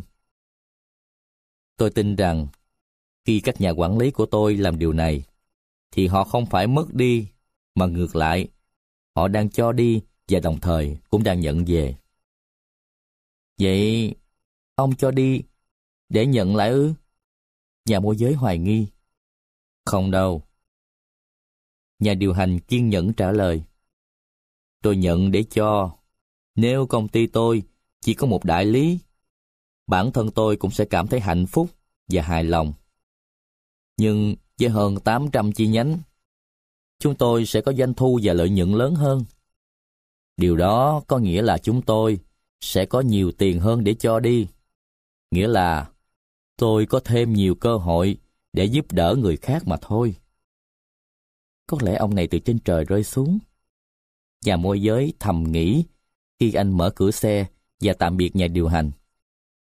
Trước khi chia tay, nhà điều hành không quên dặn dò. Tôi sẽ đón anh vào sáng mai. Chương 11 Ngôi nhà và trái tim Trời vừa hừng sáng, thì điện thoại báo thức đã kéo nhà môi giới ra khỏi giấc mơ tuyệt vời. Anh mơ thấy mình giành được thắng lợi tột đỉnh trên thị trường chứng khoán. Nhà môi giới mò mẫm bật công tắc đèn ngủ và liếc nhìn đồng hồ. Sực nhớ mình còn phải tập thể dục buổi sáng và có cuộc hẹn sáng nay với nhà điều hành. Anh vội vã ngồi dậy. Ngay khi anh vừa cột dây giày xong, thì điện thoại đã reo hồi thứ hai, chính là nhà điều hành. Ông hào hứng thông báo. Tôi đang đợi anh dưới nhà. Ông dậy sớm thế? Nhà môi giới lầu bầu. Dần, tôi có thói quen dậy sớm, hiếm khi tôi bỏ lỡ buổi bình minh. Trả lại, chúng ta sẽ có nhiều điều để làm hôm nay đấy. Bước xuống tầng dưới, nhà môi giới đã trông thấy ngay nhà điều hành từ xa. Trên tay ông là hai túi giấy đựng thức ăn nhanh. Nhà điều hành dơ cao các túi giấy. Tôi chuẩn bị bữa sáng cho chúng ta rồi đây. Chúng ta ăn trên xe sao? Đúng vậy, anh bạn trẻ. Trong lúc nhà mua giới đã ngồi vào xe và thưởng thức bữa sáng, nhà điều hành giải thích. Tôi đoán là anh đang đói bụng lắm. Trả lại, từ đây đến trang trại của tôi, chẳng có nhà hàng nào. Tôi nghĩ chúng ta sẽ có một ngày vui vẻ ở đó. Thế mà, tôi nghĩ ông chỉ đưa tôi ra phi trường thôi. Tôi về nhà hôm nay mà. Nhà môi giới phản đối. Không được đâu, anh bạn. Anh sẽ bỏ lỡ lớp học chủ nhật, ngày mai của tôi mất. Ở đó, anh sẽ học rất nhiều điều. Anh cần phải ở lại đây. Thôi được. Tôi sẽ ở lại nếu quả thật ông thấy cần thiết. Nhà môi giới ngập ngừng sau một hồi suy nghĩ. Rất cần đấy. Tôi sẽ giới thiệu bà nhà tôi với anh. Bà ấy là niềm hạnh phúc của tôi và là người quan trọng nhất trong đời tôi đấy. Khi họ ra khỏi Denver, nhà điều hành hỏi nhiều câu khiến nhà môi giới cảm thấy khó chịu. Anh có biết người nghèo nào không? Những người thường xuyên túng thiếu ấy? Hay anh chỉ giao thiệp với người giàu thôi? Tôi biết một số người nghèo, ít ra là thế. Họ nhan nhãn trong cuộc sống. Thế ai là người nghèo nhất mà anh từng biết? Nhà điều hành hỏi thẳng thừng. Tôi không rõ lắm. Nhưng có lẽ đó là người tài xế của tôi. Ồ không, có lẽ là người đàn bà ăn xin hay lãng giảng trước tòa nhà văn phòng của tôi mới là người nghèo nhất. Anh biết một người phụ nữ ăn xin sao? Nhà điều hành thắc mắc. Thật ra thì tôi không biết bà ta, mà chỉ gặp bà ta mỗi ngày.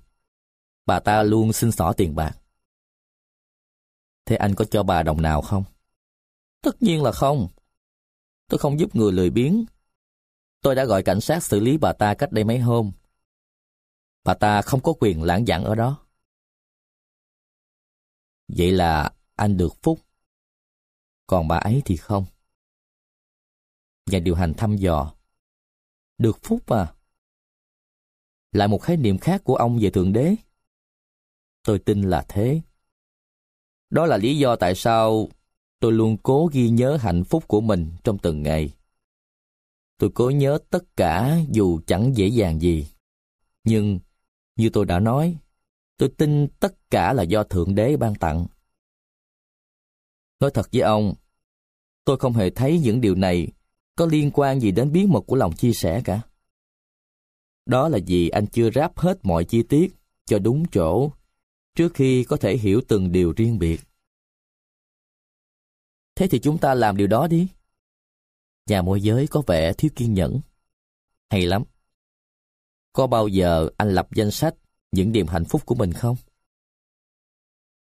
Ông muốn nói là ông hay làm thế sao? Tất nhiên rồi, tôi làm điều đó mỗi ngày. Vậy tôi có thể xem được không? Tôi sẽ cho anh xem. Nhưng trước tiên, anh phải tự liệt kê cho mình. Anh có thể làm ngay tối nay khi về khách sạn. Sau đó, chúng ta sẽ cùng xem lại nó vào sáng mai. Nhà điều hành rẽ vào con đường dẫn đến một khu đất rộng, có một ngôi nhà cũ kỹ đơn sơ. Ông đậu xe phía trước và dẫn vị khách trẻ vào bên trong. Nhà môi giới chỉ có thể nói, ông sống ở đây sao? Không giống như anh tưởng tượng à. Không giống chút nào. Nhà môi giới thú thật.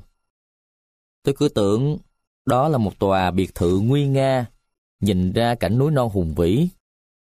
Ý tôi là một ngôi nhà đẹp, đầy đủ tiện nghi. Cảm ơn anh. Anh biết đó, ngôi nhà này là một món quà đấy. Nghĩa là ông được thừa kế từ cha mẹ sao? Hay của người thân nào đó? Không. Tôi được chủ nhân của nó trao tặng. Lại là thượng đế sao? Anh đã hiểu tôi rồi đấy, anh bạn. Một người phụ nữ bước ra phòng khách. Xin giới thiệu với anh, đây là Caroline, nhà tôi. Và quay sang vợ mình, ông giới thiệu. Đây là người bạn mới của anh đến từ New York. Rất vui được gặp anh. Người phụ nữ mỉm cười.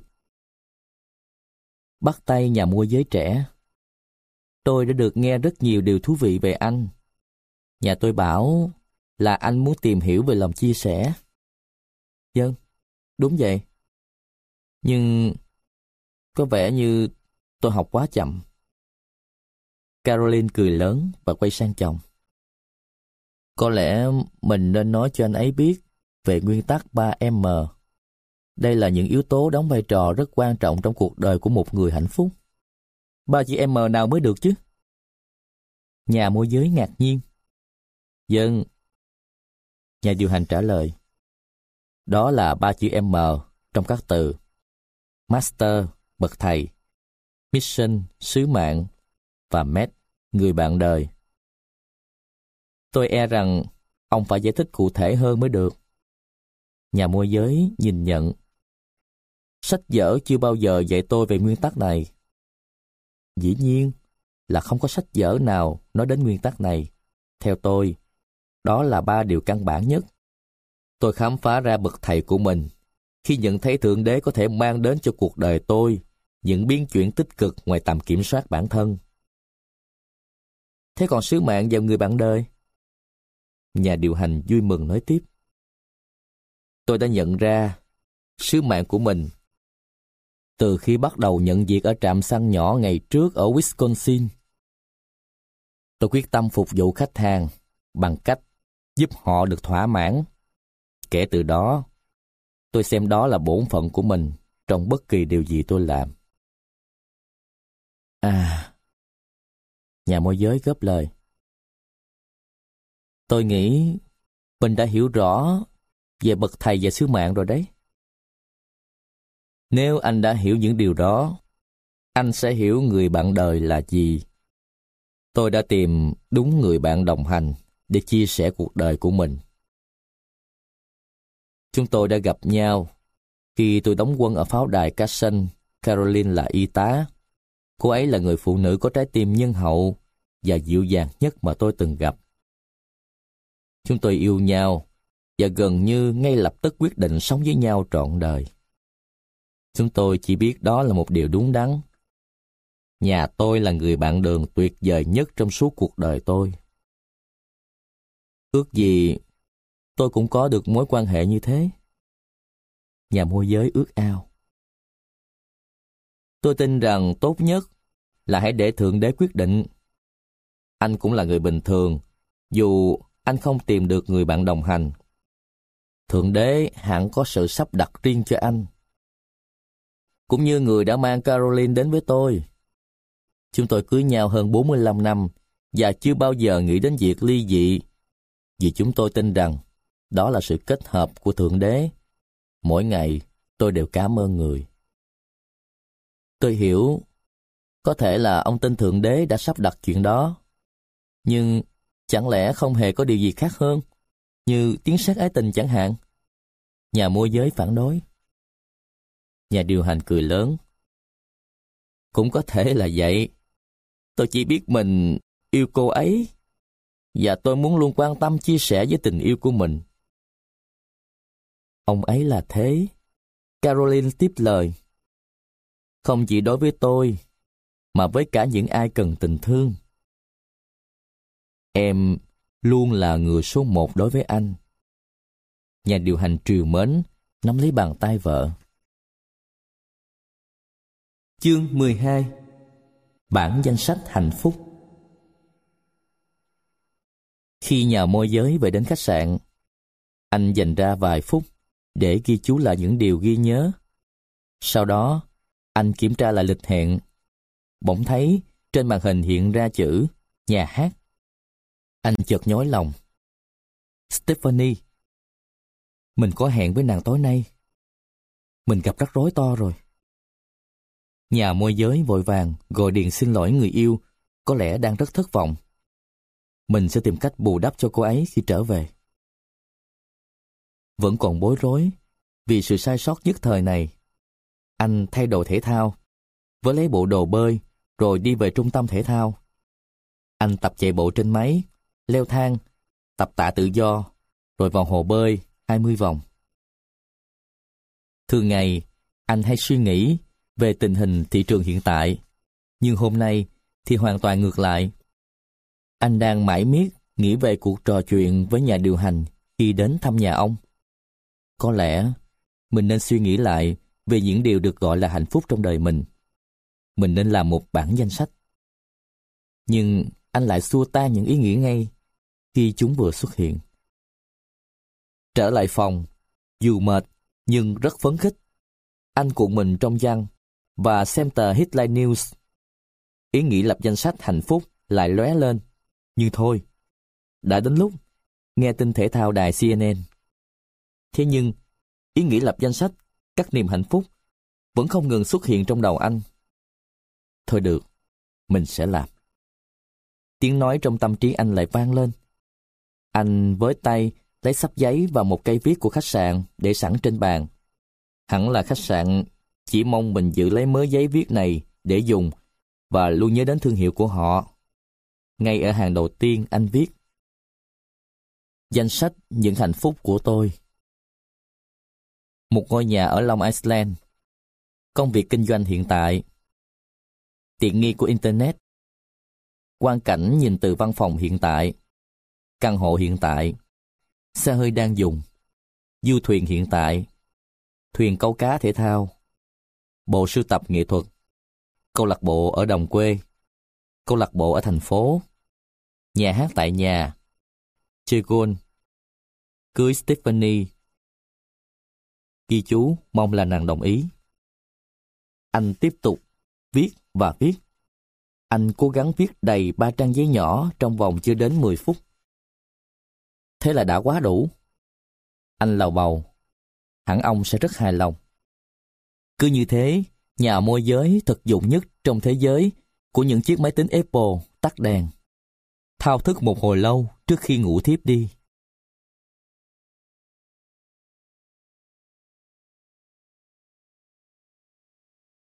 Chương 13 Lòng biết ơn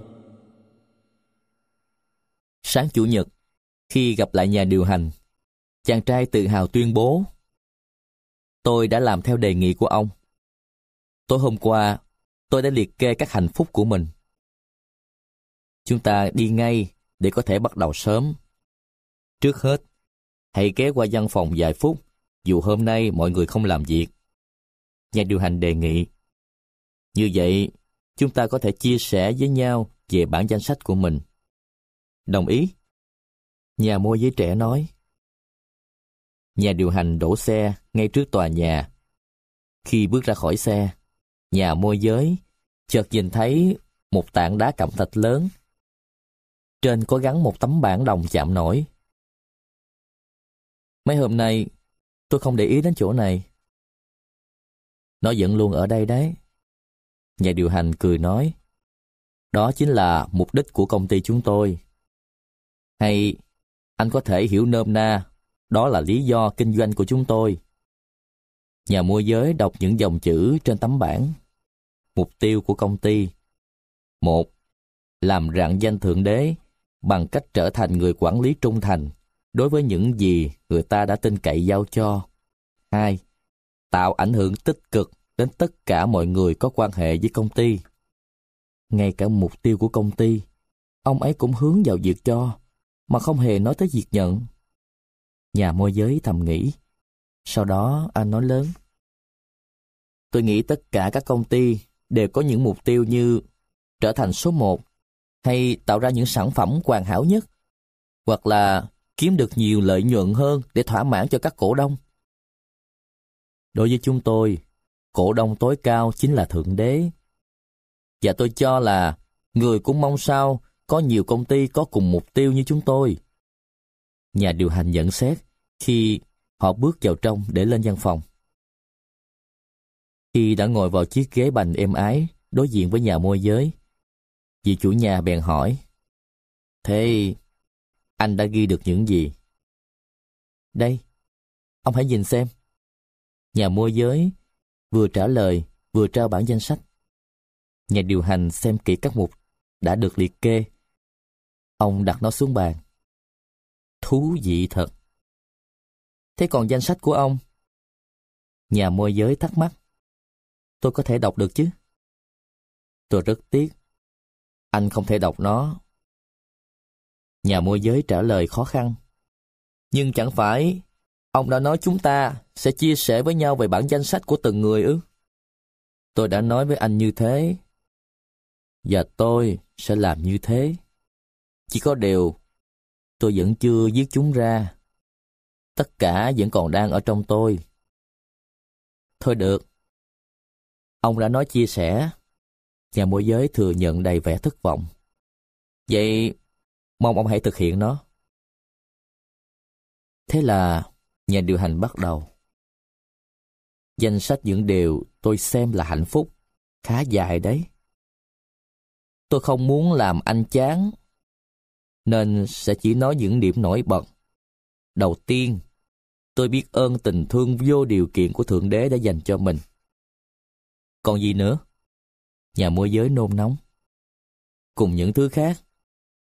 Ví dụ như, hạnh phúc của tôi là tình yêu không dị kỷ, thủy chung với vợ mình, là ba đứa con. Đặc biệt là George.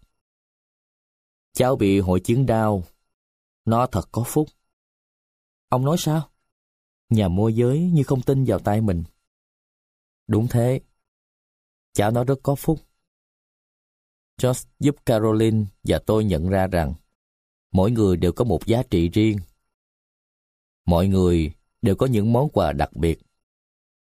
Josh là một trong những người biết cho đi và đáng yêu nhất mà tôi biết.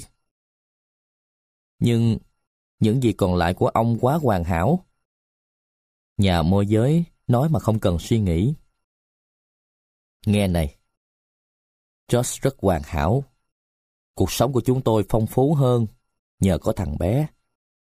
Thượng đế dạy chúng tôi về lòng tin cậy và sự lệ thuộc qua Josh. Nhờ Josh, chúng tôi biết rằng mọi cuộc đời đều quan trọng. Và tất cả những gì chúng ta có thể làm là biết ơn về những điều đang có. Thật đáng kinh ngạc.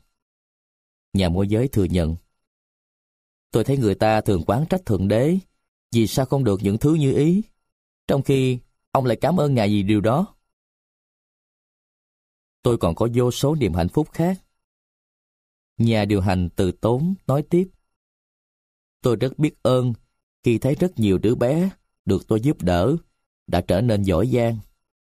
Tôi rất biết ơn vì bệnh tật của vợ tôi, con tôi và của tôi trong những năm không có gì nghiêm trọng. Sức khỏe là món quà tuyệt vời và tôi rất biết ơn vì mỗi ngày được sống trên đời này. Riêng hôm nay, tôi tin mình được ban phúc vì đã gặp anh. Tôi xin cảm tạ vì có thể góp phần hướng dẫn cho anh về lòng chia sẻ trong cuộc sống. Nhà môi giới chứng khoán trẻ tuổi ngồi trong yên lặng. Tôi nghĩ tôi đã hiểu sai mọi thứ. Cuối cùng anh thừa nhận. Khi tôi đếm hạnh phúc của mình, nhìn lại chúng toàn là các nhu cầu về vật chất. Giờ thì tôi hiểu rồi. Khi bạn nhớ đến những điều hạnh phúc, chúng đều là những món quà được ban tặng. Mình không thể tự kiếm ra thứ gì cả. Đó quả thật là những món quà vô giá, kể cả Josh, con trai ông. Nhà điều hành mỉm cười. Đúng thế. Hạnh phúc là quà tặng. Tôi chỉ là người quản lý những gì đã được trao tặng. Và vì tôi được nhận quá nhiều. Nên cũng có nghĩa là tôi phải có nhiều trách nhiệm hơn. Tôi xin cảm tạ bằng việc nhận lấy trách nhiệm đó. Về lời ông đã nói, có thật là đối với ông, tôi cũng chính là một niềm hạnh phúc không? Thật chứ? Nếu tôi có thể hướng dẫn cho anh hiểu về lý do, thời gian, địa điểm và cách thực hiện lòng chia sẻ, tôi tin rằng anh cũng có thể để lại tác động lâu dài đối với mọi người trong cuộc sống này. Thật là hạnh phúc biết bao. Nhà môi giới không dám nhìn thẳng vào mắt nhà điều hành. Anh không chắc mình đã sẵn sàng trở thành niềm hạnh phúc của ai đó. Vì thế, anh quyết định lái câu chuyện sang hướng khác. Tôi thấy ông nhắc đến lòng biết ơn trong bản liệt kê những điều hạnh phúc của mình rất nhiều lần. Đó là chìa khóa cuối cùng để hiểu rõ về lòng chia sẻ. Nhà điều hành nhấn mạnh, Vì Thượng Đế mang lại cho tôi những thứ hiện tại. Tôi nợ người lòng biết ơn. Món quà của người thật ngoài sức tưởng tượng của tôi. Và càng nhận thức rõ điều đó, tôi lại càng biết ơn người nhiều hơn. Lòng chia sẻ là sản phẩm tự nhiên của lòng biết ơn thật sự. Dù vậy, tôi vẫn chưa hiểu rõ vì sao ông lại có thể mang ơn về mọi thứ đang có. Tôi có thể hiểu chuyện của George, nhưng hẳn trong cuộc đời ông phải có nhiều điều thật sự tồi tệ chứ. Anh nói đúng đấy. Cha tôi bỏ đi từ khi tôi còn bé. Rồi tiếp theo, anh trai tôi lại mất ở Triều Tiên. Ban đầu, tôi đã nghĩ mình không thể cảm ơn người vì điều đó. Nhưng rồi, đến một lúc tôi hiểu ra rằng, anh ấy chỉ là sự dây mượn ở người. Cũng như cuộc đời tôi, vợ tôi, con tôi, công việc, xe của tôi, tòa nhà này và những thứ khác nữa. Tôi thấy mình nên biết ơn vì người đã mang anh ấy đến cho tôi trong nhiều năm trên cõi đời này, thay vì oán giận vì người đã chia lìa chúng tôi.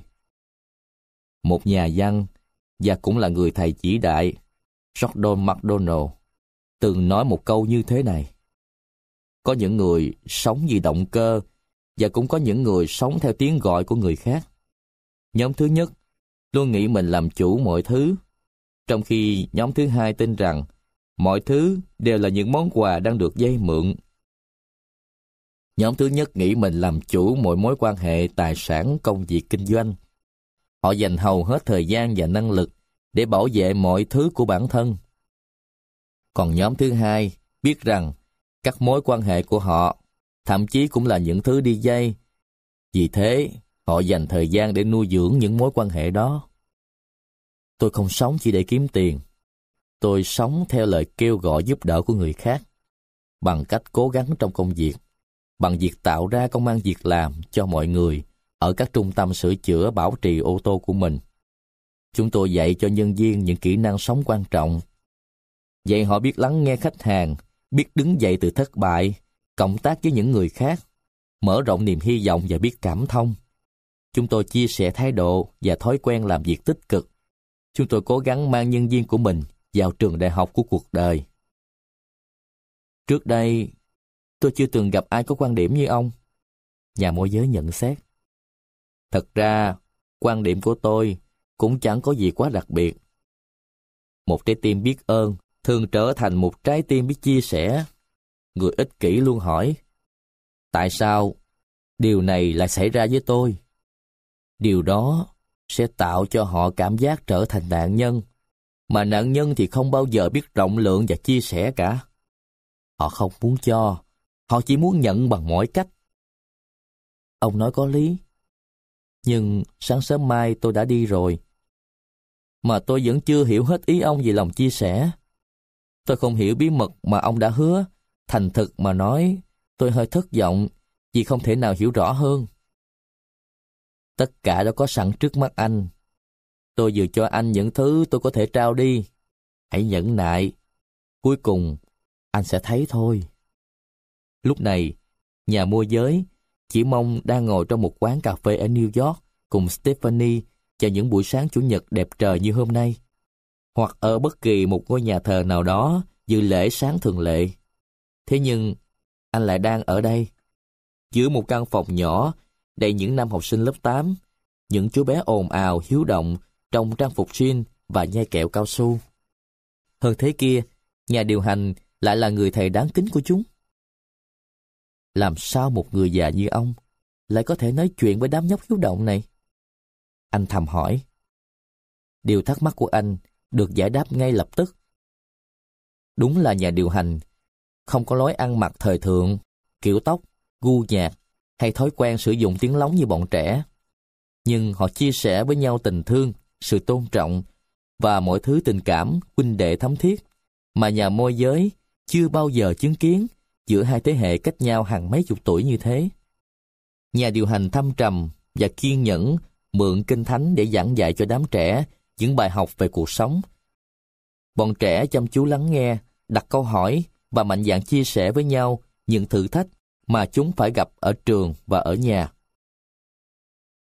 Cuối cùng, nhà điều hành chấm dứt bài học với lời khuyên bọn trẻ hãy làm việc chăm chỉ, đối xử công bằng với mọi người và luôn cố gắng làm tốt mọi việc. Bọn trẻ thực sự quấn quýt ông như hình với bóng mỗi khi ông đến thăm chúng. Tôi đã dạy bảo các cháu như thế hơn 30 năm qua. Nhiều đứa rất thành đạt trong cuộc sống.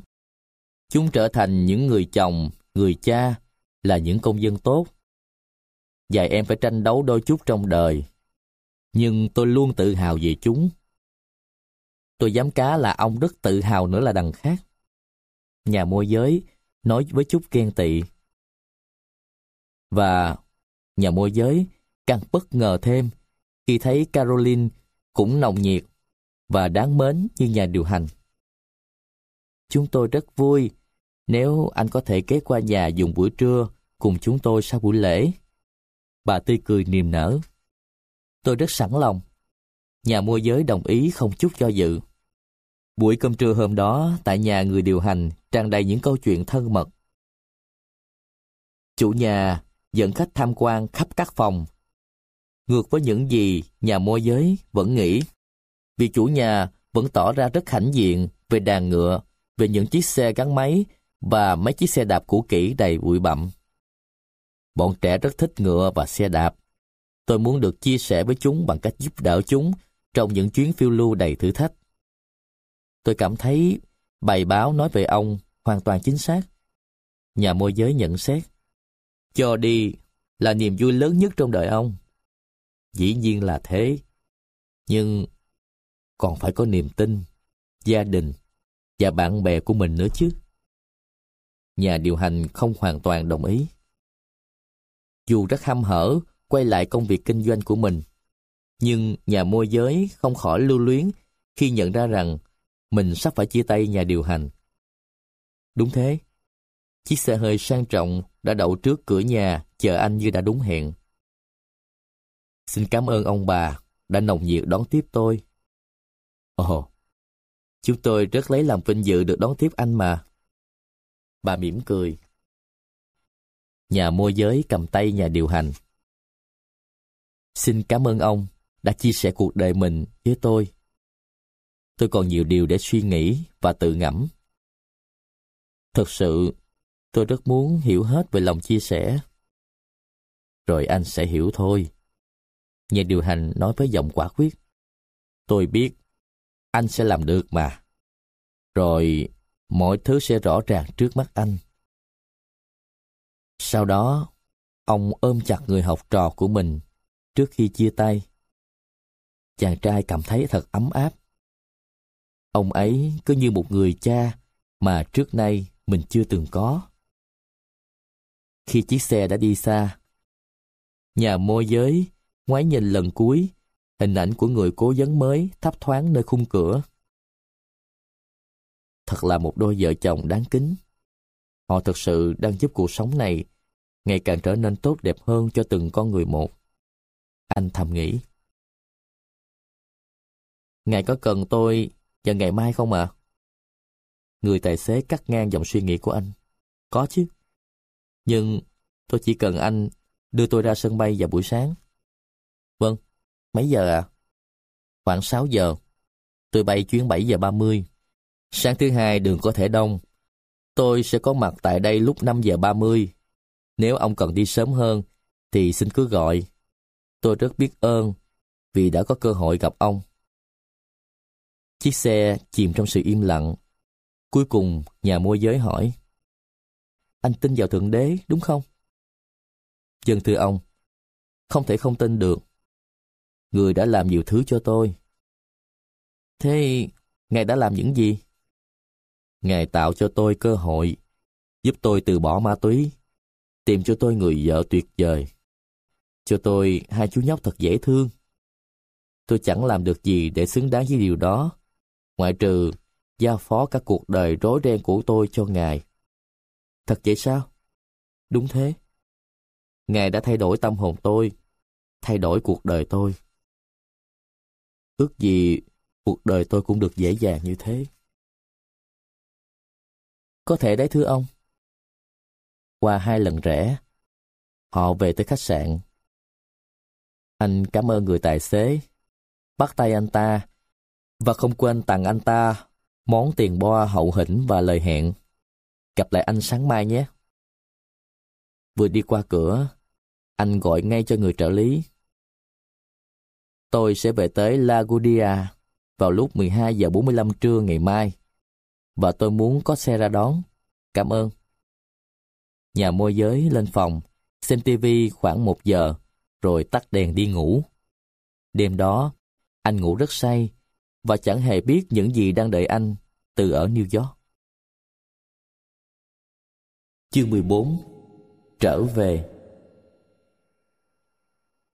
Chuyến bay của nhà môi giới đến Laguardia vào lúc 1 giờ 10 phút chiều, trễ hơn 20 phút do có sự trì hoãn của bộ phận kiểm soát không lưu. Bất kỳ sự trễ nải nào cũng thường khiến nhà môi giới cảm thấy bực dọc đến độ anh mất cả sự hưng phấn của một ngày mới.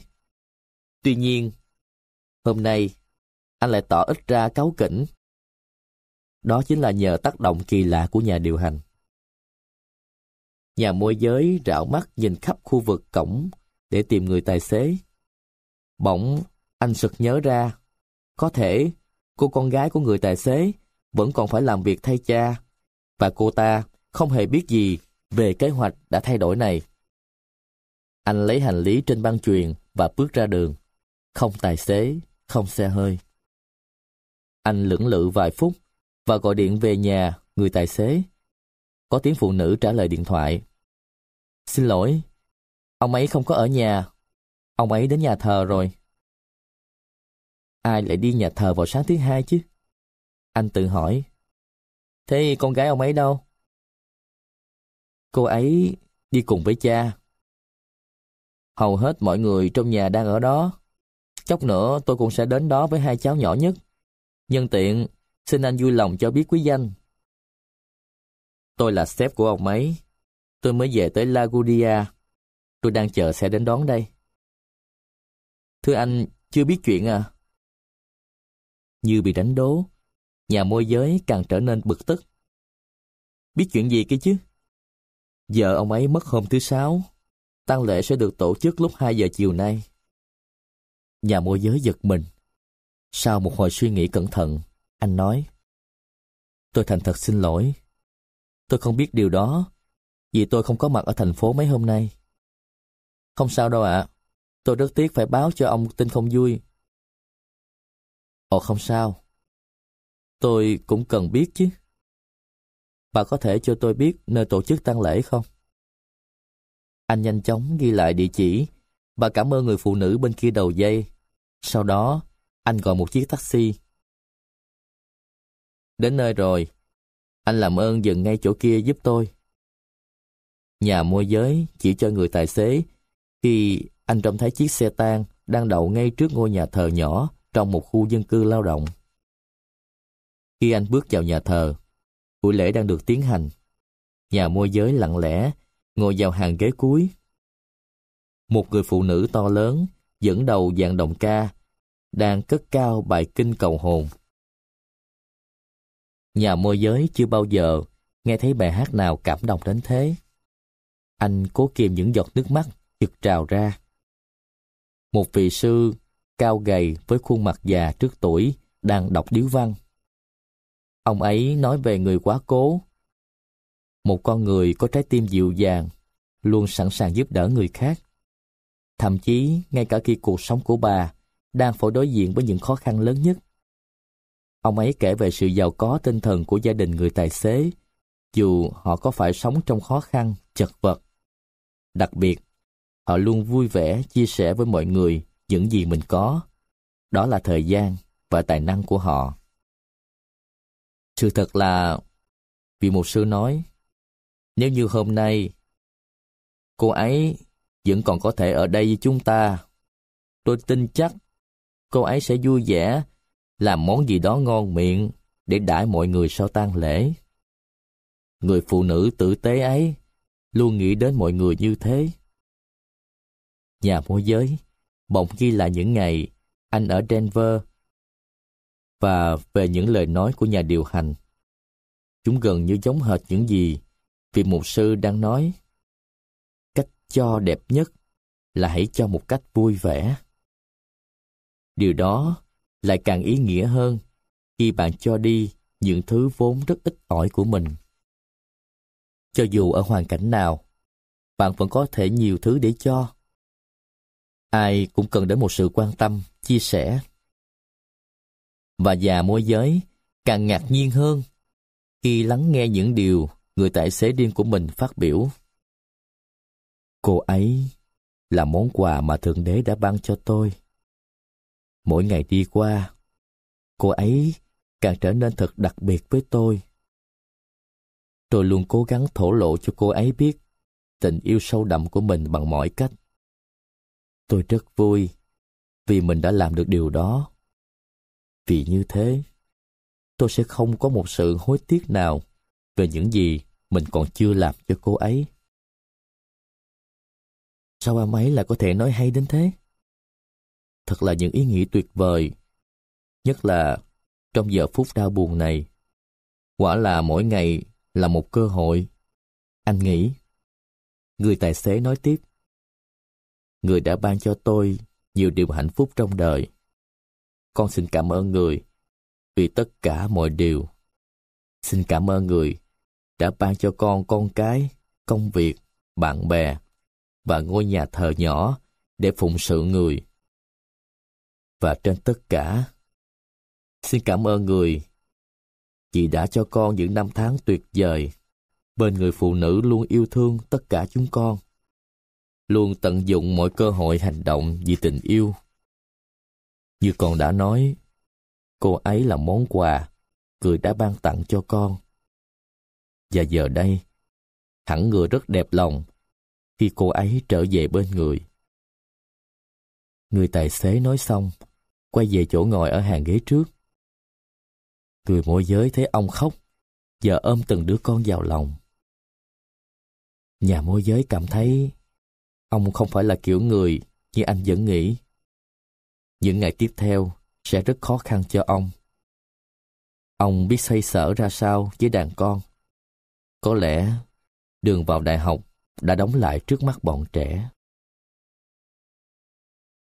Chương 15 Tiết lộ mới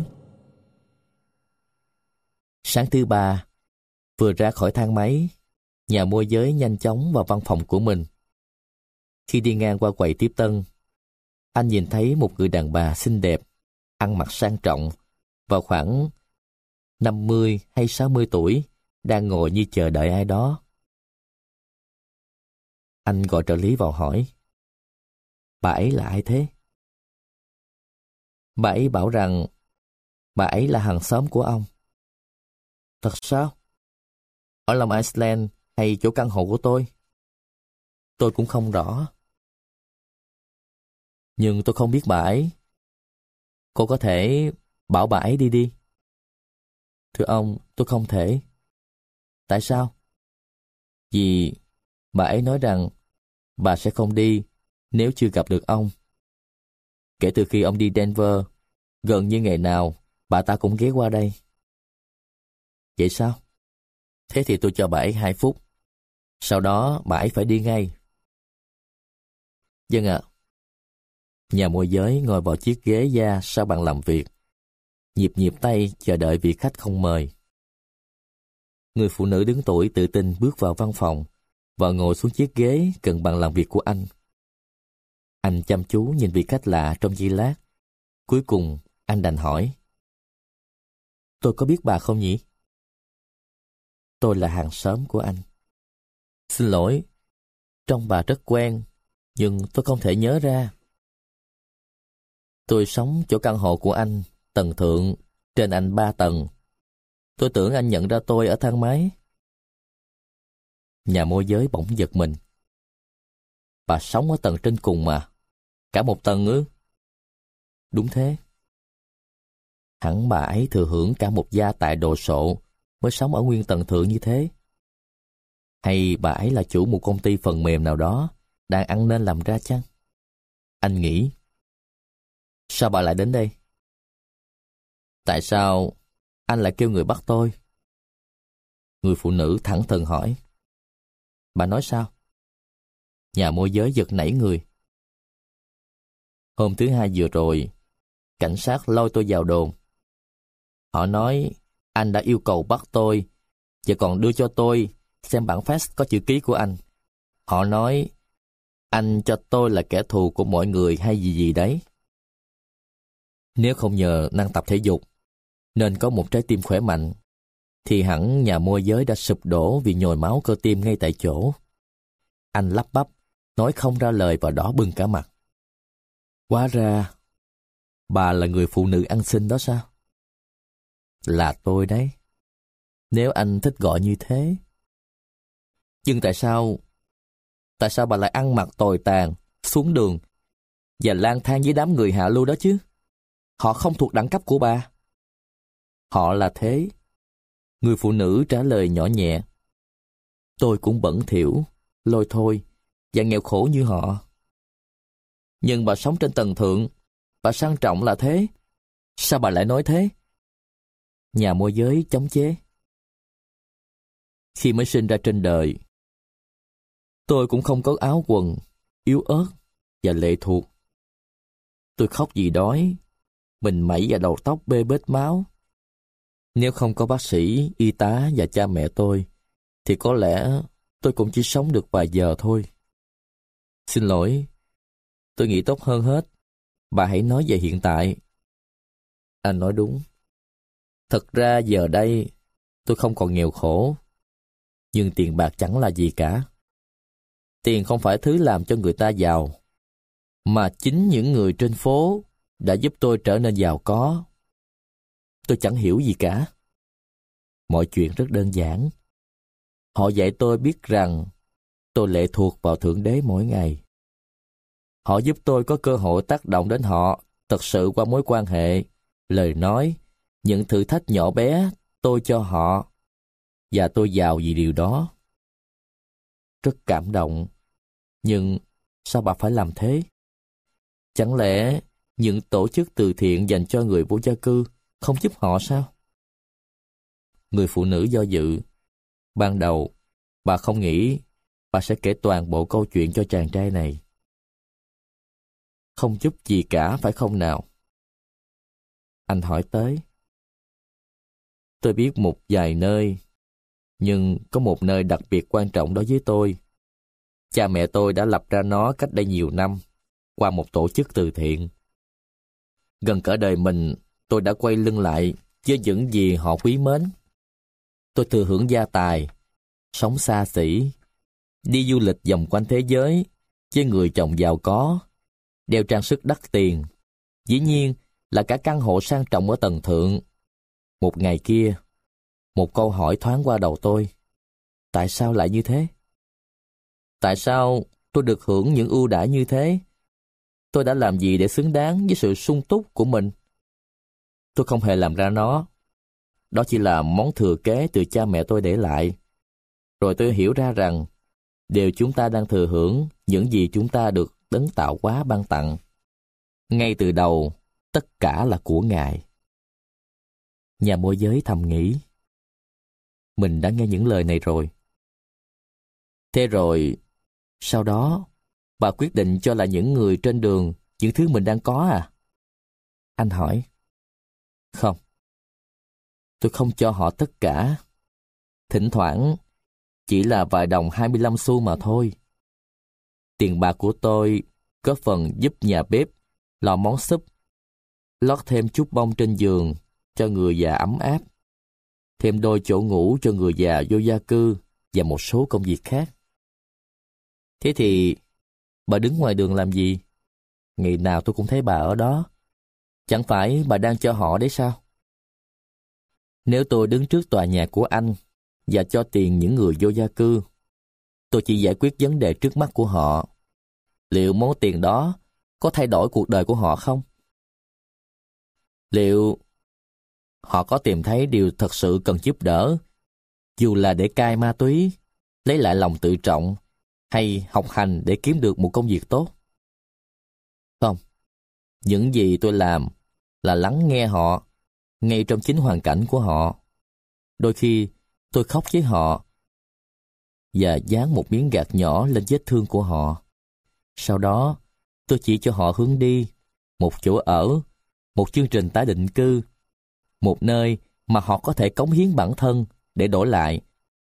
Họ có thể tìm thấy cái ăn, cái mặc. Thỉnh thoảng, tôi cho họ một vài địa chỉ có thể giúp họ và thẻ đi xe điện ngầm. Cũng có lúc, đích thân tôi đi cùng họ để đảm bảo họ đến đúng nơi cần đến.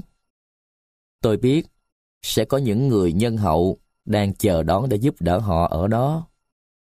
Nhà môi giới chỉ hiểu được phần nào câu chuyện của bà. Ra thế, đó là cách sống chia sẻ của bà. Nhưng vẫn có nhiều cách để thể hiện điều đó. Tôi vẫn chưa hiểu tại sao bà phải rời xa căn hộ xinh đẹp mỗi ngày và hòa lẫn vào những con người hôi hám đó. Dễ hiểu thôi anh bạn. Tôi theo gương của Chúa. Trong nhiều năm, Ngài sống ở trên đường phố, lang thang khắp nơi để giúp đỡ mọi hạng người mà Ngài gặp. Tại sao lại không để những người làm công tác xã hội thực hiện việc này chứ? Tôi tin là bà có những mối quen biết cấp cao. Thế thì sao?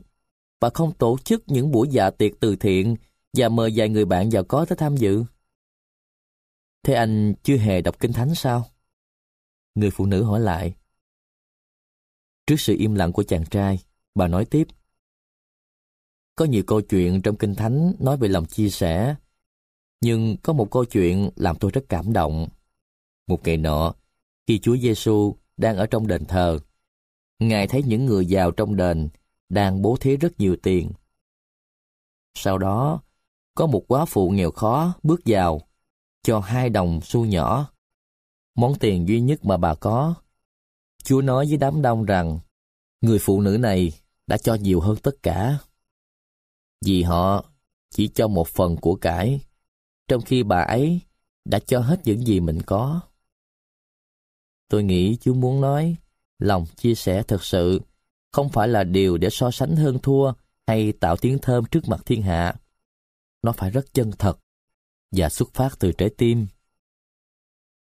Tôi đã nghe về điều này nhiều lần rồi. Nhà môi giới trả lời. Anh bạn, anh thấy đó. Tôi không cần được khen vì những gì tôi làm. Chúa Giêsu bảo khi chúng ta giúp đỡ người đang cần, chúng ta không cần long trọng tuyên bố gì cả. Chúng ta cho để bằng tay trái không biết bằng tay phải đang cho. Điều đó nghĩa là cho trong bí mật. Chúng ta phải học cách rộng lượng mà không cần đến những động cơ ích kỷ bên trong. Nhà môi giới vẫn chưa rõ lắm về lòng chia sẻ.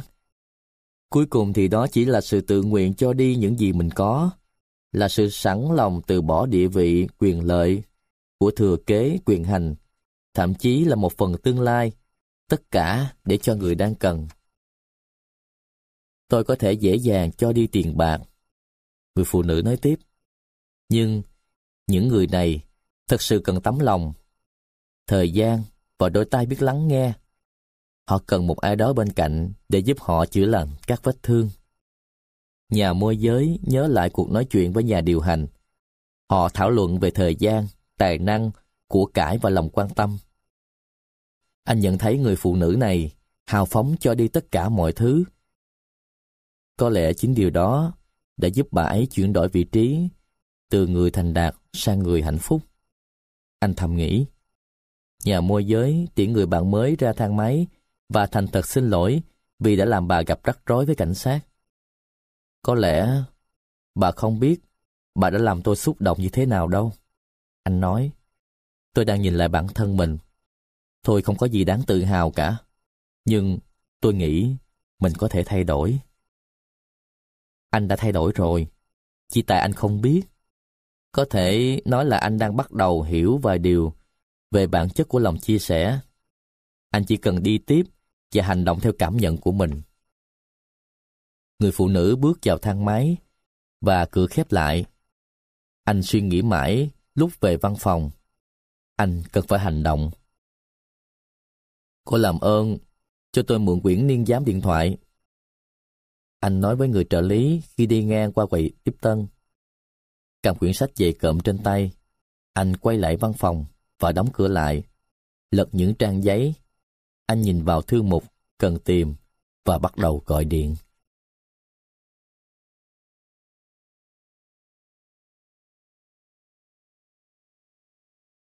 Chương 16 Ráp mọi thứ lại với nhau Bầu trời đêm trong trẻo lạ thường. Nhà môi giới ngắm nhìn khu công viên trung tâm bên ngoài cửa sổ. Anh cũng thấy trung tâm mua sắm ở hướng Tây Nam và cầu George Washington xa xa ở hướng Tây Bắc.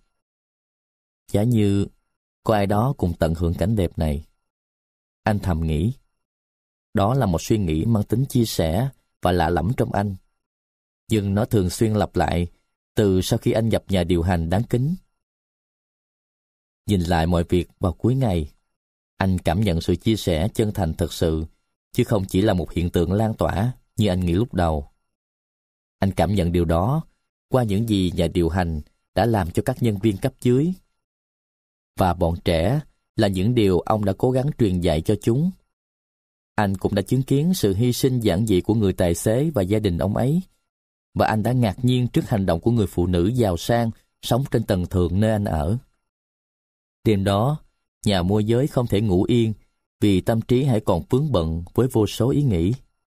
Hôm sau, anh đi làm như thường lệ, nhưng vẫn trăn trở với những ý nghĩ trong đầu. Stephanie đến ăn tối cùng anh. Khi họ đứng ở ban công, nhìn ngắm ánh đèn thành phố, anh chợt nhận ra mình chẳng có câu trả lời nào hay bất kỳ khám phá nào mới sau cả ngày dài. Trưa thứ năm, anh quyết định phải có ai đó giúp mình làm sáng tỏ mọi việc vừa mới xảy đến với anh trong những ngày qua. Anh gọi điện cho cô phóng viên. Câu hỏi đầu tiên của cô gái là Anh đã đến Denver gặp nhà điều hành phải không? Tôi đã gặp ông ấy. Cơ bản mà nói, tôi chỉ đi theo ông ta lanh quanh mấy chỗ. Thế rồi sao? Tôi hiểu một ít về việc làm và lý do của ông ấy. Ông ấy hứa là sẽ tìm ra chiếc chìa khóa của lòng chia sẻ. Nhưng nếu có, chắc tôi cũng không nhận ra chúng. Tôi cũng phải mất một thời gian để liên kết mọi thứ với nhau. Nói thật với anh, khi xem lại tất cả ghi chú, phải đến lần thứ sáu tôi mới hiểu ra. Cô phóng viên cười lớn. Thế đó là gì? Nhà môi giới ngập ngừng. Anh hãy đón đọc trên số báo tuần sau.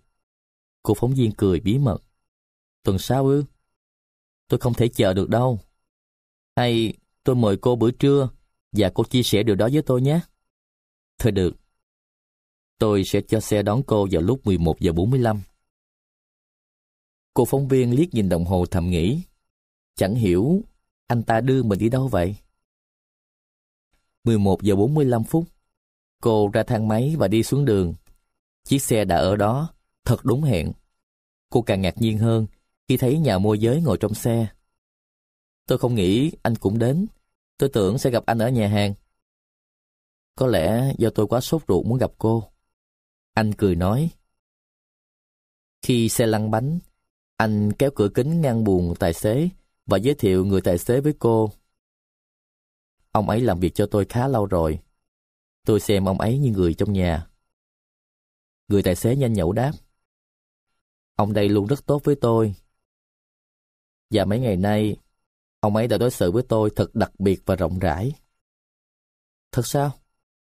Cô phóng viên tỏ vẻ không hiểu. Vợ tôi vừa mất tuần trước. Người tài xế giải thích. Đám tang bà ấy diễn ra hôm thứ hai vừa rồi. Và trưa thứ ba, ông ấy điện cho công ty giới thiệu việc làm để tìm người đến giúp cho tôi lo nhà cửa, chăm sóc bọn trẻ, cơm nước cho chúng tôi và cố thu xếp cho mọi thứ không bị xáo trộn. Anh đã làm thế sao? Cô phóng viên ngạc nhiên hỏi. Thì cũng phải có ai đó giúp ông ấy chứ. Ông ấy cũng có thể làm như thế với tôi mà. Nhà môi giới hỏi người tài xế. Thế anh thấy cô gái đó làm được không? Thưa ông, còn phải xem đám trẻ nhà tôi có thích một người phụ nữ mới trong nhà hay không. Người tài xế trả lời, thật tôi không biết, phải tỏ lòng cảm ơn ông ra sao. Nhưng không có cô ấy, tôi chẳng biết xoay sở ra sao nữa. Nhà môi giới liếc nhìn vào kính chiếu hậu. Anh thấy đôi mắt người tài xế ngấn ngấn nước, bèn an ủi. Tôi hiểu việc này cần phải có thời gian. Nếu như tôi có thể giúp gì cho anh thì... Cảm ơn ông. Tôi rất biết ơn lòng tốt của ông. Vài phút sau, chiếc xe dừng lại trước một khách sạn ở khu Broadway. Chúng ta đến nơi rồi. Nhà môi giới tuyên bố. Nathan à, Cô phóng viên hỏi đùa. Tôi bỏ món spaghetti yêu thích ở căng tin văn phòng để ăn trưa ở Nathan à. Nhà môi giới cười. Tôi quá mệt mỏi với mấy nhà hàng năm sao rồi. Thỉnh thoảng một ổ bánh mì thịt lớn lại hay hơn. Họ chọn hai phần ăn kiêng ngon lành, rồi tìm một góc để ngồi. Tiệm Nathan chẳng bao giờ yên tĩnh, nhưng ít ra thì nó đặc biệt. Tôi quên mất là món này rất ngon. Cô phóng viên bình luận. Nào, giờ cô có thể chia sẻ với tôi cốt lõi của vấn đề không? Nhà môi giới không chờ được nữa. Vậy chính xác, thì nhà điều hành đã nói gì với anh? Anh có ghi lại chứ? Dân, có. Nhà môi giới trả lời, rồi rút cuốn sổ tay điện tử ra khỏi túi. Cô phóng viên cũng mở quyển sổ tay của mình Lật đến trang cô đã đánh dấu. Nào, chúng ta cùng so sánh nhé. Cô phóng viên đề nghị. Có thể nói, gần đúng là lòng chia sẻ, có năm nguyên tắc. Nhưng chúng chẳng có mối liên hệ gì với nhau. Điều đầu tiên là, ông ấy làm chủ nhiều thứ, nhưng chính Thượng Đế mới làm chủ tất cả. Nhà môi giới nói, chính xác như trong sổ của tôi. Tiếp theo là gì nào? Cô phóng viên mỉm cười. Ông ấy nói, mỗi ngày là một cơ hội. Ông luôn tìm cách để tác động lên cuộc đời người khác qua lòng chia sẻ hàng ngày. Đúng rồi. Gì nữa nào? Ông ấy nói, cần phải hành động. Ông nêu rõ nghĩ là một chuyện, nhưng thực hiện nó là chuyện khác. Thật ngạc nhiên, cho đến phút này thì ghi chú của hai chúng ta hoàn toàn trùng khớp. Cô phóng viên nói. Rồi ông ấy bảo tôi, hãy nhớ đến hạnh phúc của mình. Phải thú thật, ban đầu tôi chẳng hiểu gì cả. Ông ấy bảo tôi lập danh sách những điều hạnh phúc. Tôi toàn nêu những thứ vật chất. Khi ông ấy cho tôi xem danh sách của ông, tôi thấy mình thật đáng xấu hổ. Ông ấy cũng bảo tôi viết ra một danh sách như thế. Cô phóng viên nhớ lại. Danh sách của tôi cũng chứa đựng khá nhiều hạnh phúc về mặt vật chất. Nhưng tôi cũng nhớ đến sức khỏe, gia đình, bạn bè và cơ hội được học hành đàng hoàng. Thế thì cô làm tốt hơn tôi. Nhà môi giới thừa nhận. Còn gì nữa? Cô phóng viên hỏi tiếp với vẻ mặt thông cảm. Ông ấy nói, cảm ơn người. Người nghĩa là Thượng Đế đấy. Ông nói đó là cách duy nhất để nhớ rằng chúng ta không phải là trung tâm vũ trụ. Và thực ra, tất cả chúng ta không thể tự mình có được mọi thứ. Còn gì nữa không? Không, chỉ thế thôi. Rất đúng trình tự. Anh đã có chìa khóa rồi đấy. Sao cơ? Tôi chẳng hiểu gì cả. Cô phóng viên đưa cho nhà môi giới tờ giấy trong sổ. Trên đó ghi rõ 5 điểm. Thượng đế làm chủ vạn vật. Mỗi ngày là một cơ hội. Cần thiết phải hành động. Hãy nhớ đến những ơn phúc được ban tặng. Hãy biết ơn Thượng Đế. Nhà môi giới nhìn vào tờ giấy rồi ngẩn ra. Anh không thấy gì à? Cô phóng viên ngạc nhiên. Thấy gì chứ? Anh hãy nhìn vào những chữ cái đầu tiên của năm dòng ấy. À, chúng ráp lại thành từ trái tim. Heart. Nhà môi giới tỏ ra nhẹ nhõm và đã giải mã được bí mật. Nhưng tôi nghĩ bí mật phải là điều gì khác chứ? Suy cho cùng thì mỗi người chúng ta đều có một trái tim phải không? Đúng, nhưng tất cả chúng ta không có chung một tấm lòng. Không lẽ anh không nhận thấy rằng có những trái tim cứng rắn, mềm yếu, tan vỡ, đau khổ, trống rỗng, lạnh lùng, tàn nhẫn, hào phóng, tha thứ hay đáng yêu ư? Tôi nghĩ thế, nhưng không ngờ đơn giản vậy. Cô muốn nói lòng chia sẻ đến từ trái tim? Theo tôi là thế. Xin lỗi, nhưng tôi không hiểu bí mật này sẽ thay đổi cuộc sống của tôi như thế nào. Tôi nghĩ điều đó đã xảy ra rồi. Anh đã chứng tỏ mình là người có tấm lòng. Anh đã tác động lên cuộc đời của người tài xế và gia đình ông ấy. Ngày thứ ba, mà người tài xế đã nhắc đến chính là một trong những ngày bình thường nhưng cũng rất đặc biệt trong đời anh. Vì ngày đó, anh đã nhìn thấy cơ hội và hành động theo tiếng gọi cần giúp đỡ của người khác. Anh đã sống trong bí mật đó. Tôi nghĩ cô nói đúng.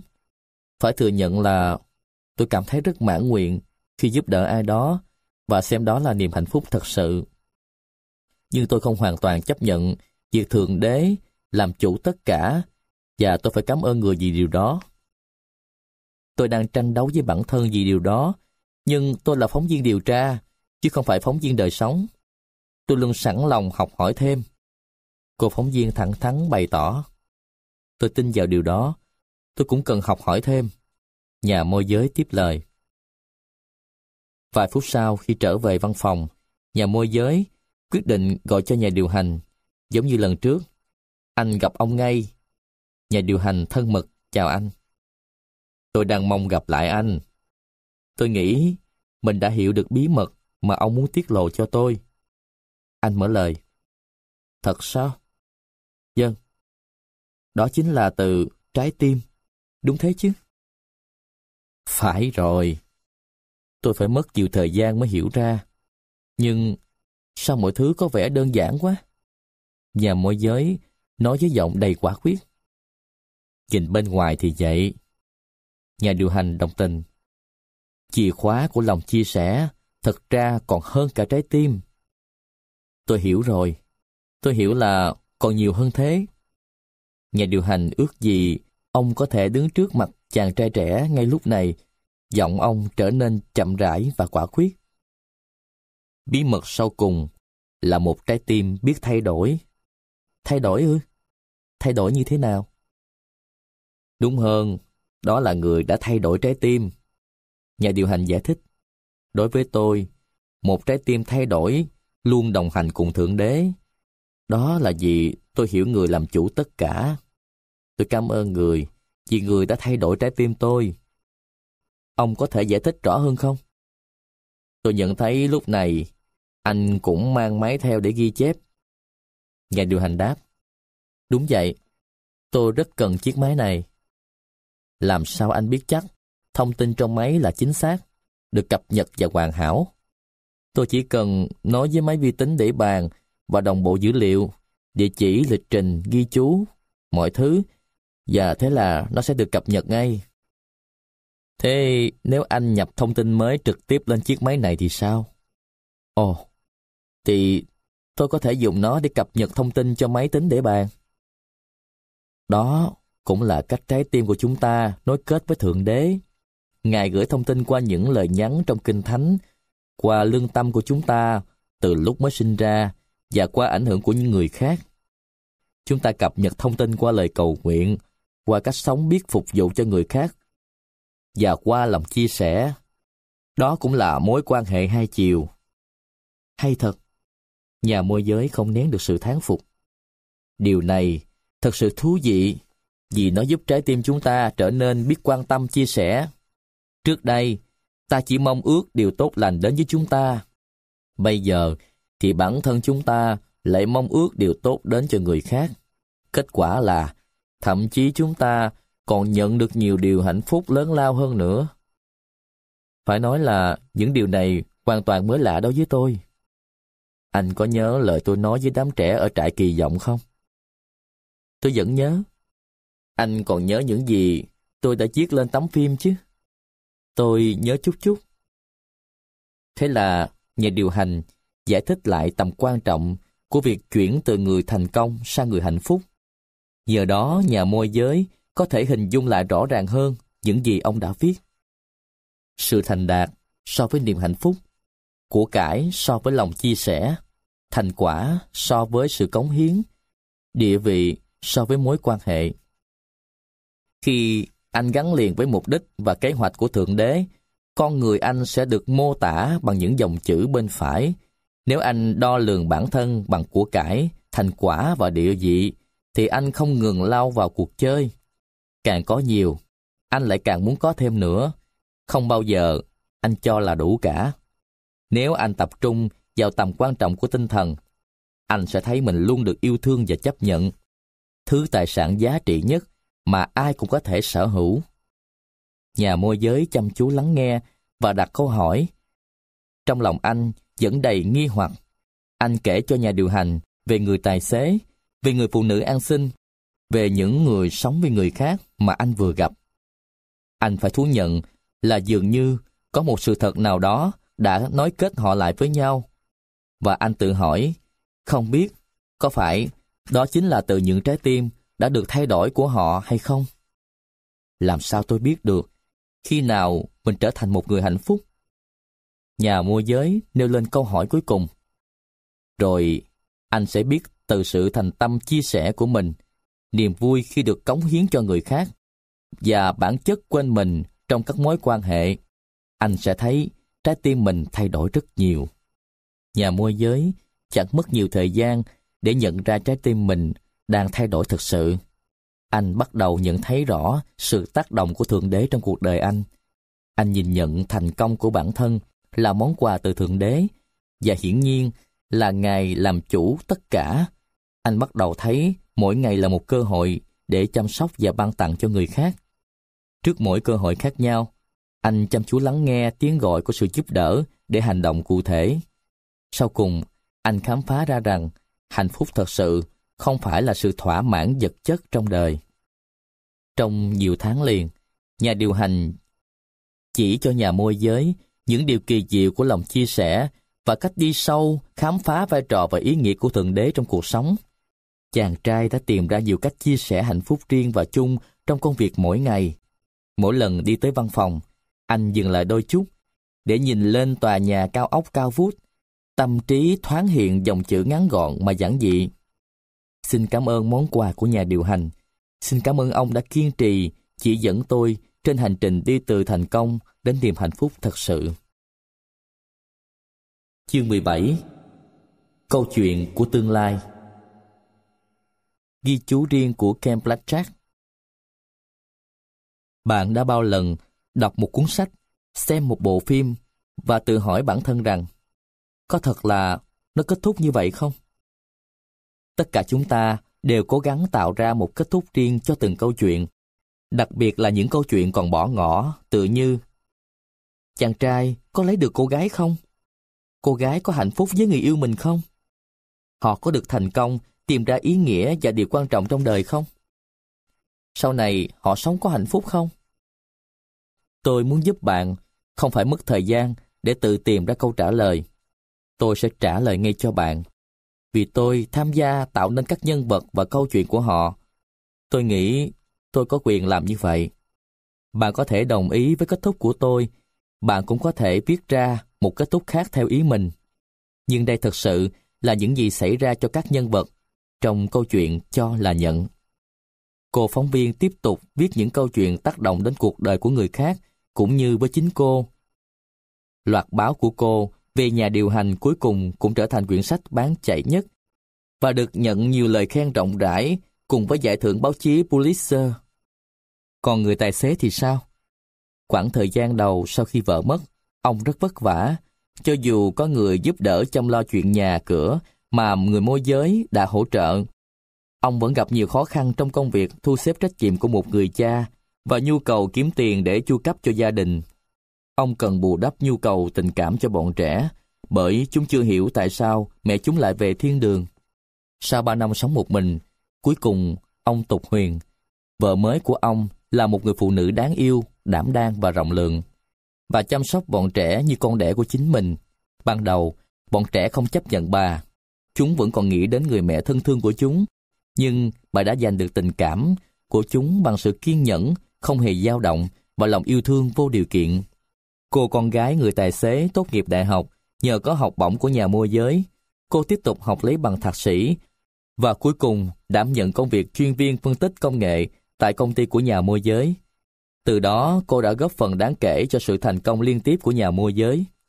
Stephanie và nhà môi giới tiếp tục gặp nhau và họ vẫn là bạn bè của nhau từ xa. Cô thật sự cảm động về sự thay đổi trong anh ta. Nên cuối cùng đã quyết định từ bỏ công việc đầu tư ở ngân hàng và chuyển về quê nhà ở Minneapolis, làm việc cho một tổ chức từ thiện lớn và danh tiếng ở đây. Hiện cô đang là giám đốc điều hành của tổ chức này. Trong khi đó, người phụ nữ ăn xin vẫn tiếp tục lui tới bên ngoài văn phòng của nhà môi giới. Bà và nhà môi giới vẫn đều đặn chào nhau mỗi sáng. Anh rất cẩn thận, không tiết lộ về bà cho mọi người. Bà vẫn kiên trì bước ra khỏi thế giới giàu sang của mình để giúp đỡ cho những người bất hạnh, bằng sự chăm sóc dịu dàng, bằng lời nói cảm thông và trái tim rộng mở của mình. Công việc của bà thêm hiệu quả nhờ vào sự tham gia của nhà môi giới.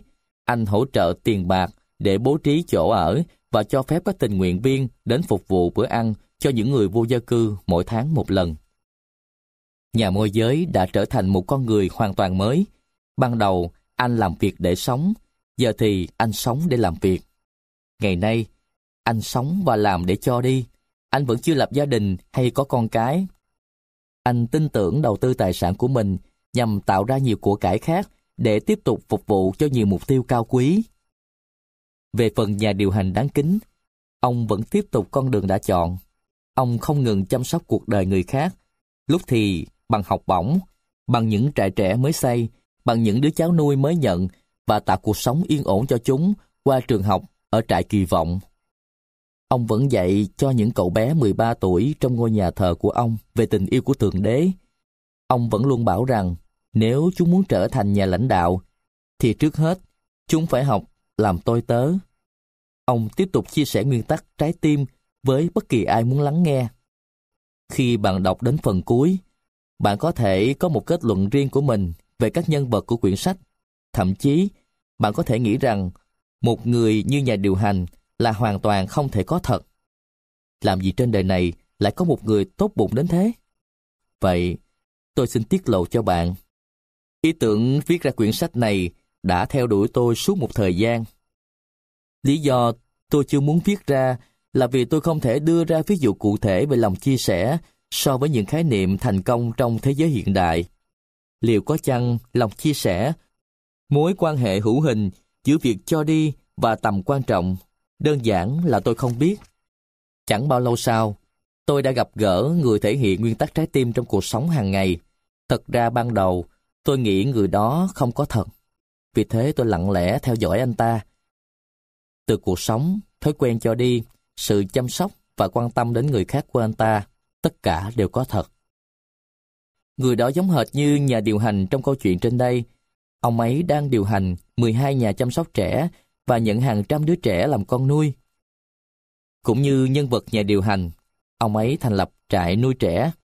Không phải ở vùng núi Colorado, mà ở khu rừng phía bắc bang Georgia, ông đã trao hơn 16 triệu đô la học bổng cho nhân viên trong câu chuyện. Người đàn ông này dạy cho các cháu vào ngày Chủ nhật, không phải kéo dài liên tục trong 30 năm, mà đến 40 năm. Ông là nhà sáng lập doanh nghiệp thành công tột đỉnh với hơn 1.000 chi nhánh thay vì 8 trung tâm sửa chữa bảo trì ô tô như nhà điều hành trong câu chuyện của chúng ta. Không những thế, ông ấy vẫn kể về nguyên tắc 3M, Master, bậc thầy, Mission, sứ mạng và Met, người bạn đời. Cho những người ông quen biết, vì câu chuyện của ông kể là có thật, nên ông có cơ sở tiếp tục tác động đến cuộc đời của những người bạn trẻ mà tương lai đang hứa hẹn những điều tốt đẹp. Ông làm điều đó mà không cần khoe khoang hay được thừa nhận. Ông đồng ý tham gia câu chuyện nếu và chỉ nếu bối cảnh và hoàn cảnh được thay đổi để không tiết lộ về cuộc đời mình. Ông không cần lời khen, ông chỉ mong chúng ta hiểu và thực hành những gì ông đã học được về lòng chia sẻ. Người đàn ông đáng kính này, hiện thân của nhà điều hành, chính là đồng tác giả của tôi và cũng là một người bạn quý, nhà sáng lập ra công ty Chickfield A S. Truth Katie. Xin chân thành cảm ơn ông Truth. Anh đã tác động sâu sắc đến cuộc đời tôi. Cảm ơn anh đã chỉ ra cho chúng tôi hành trình đi từ thành công đến những điều quan trọng có ý nghĩa nhất trong cuộc sống. Đôi nét về tác giả Ken Blanchett Tiến sĩ Kenneth Blanchett là một tác giả, nhà giáo dục, nhà tư vấn, huấn luyện nổi tiếng thế giới và là giáo sư chuyên giảng dạy về bộ môn năng lực lãnh đạo và hành vi công sở của Đại học Manchester Amherst. Ông có rất nhiều tác phẩm viết về lĩnh vực năng lực lãnh đạo, về những động lực khích lệ con người và về các kỹ năng kiểm soát sự thay đổi trong cuộc sống.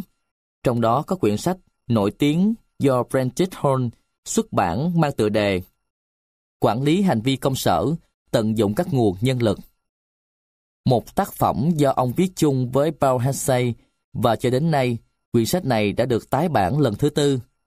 Ngoài ra, ông còn là tác giả của quyển sách bán chạy nhất nước Mỹ mang tựa đề "Vì Giám đốc một phút, Press News đã xuất bản, viết chung với Steve Jackson do William McGraw and Co. xuất bản.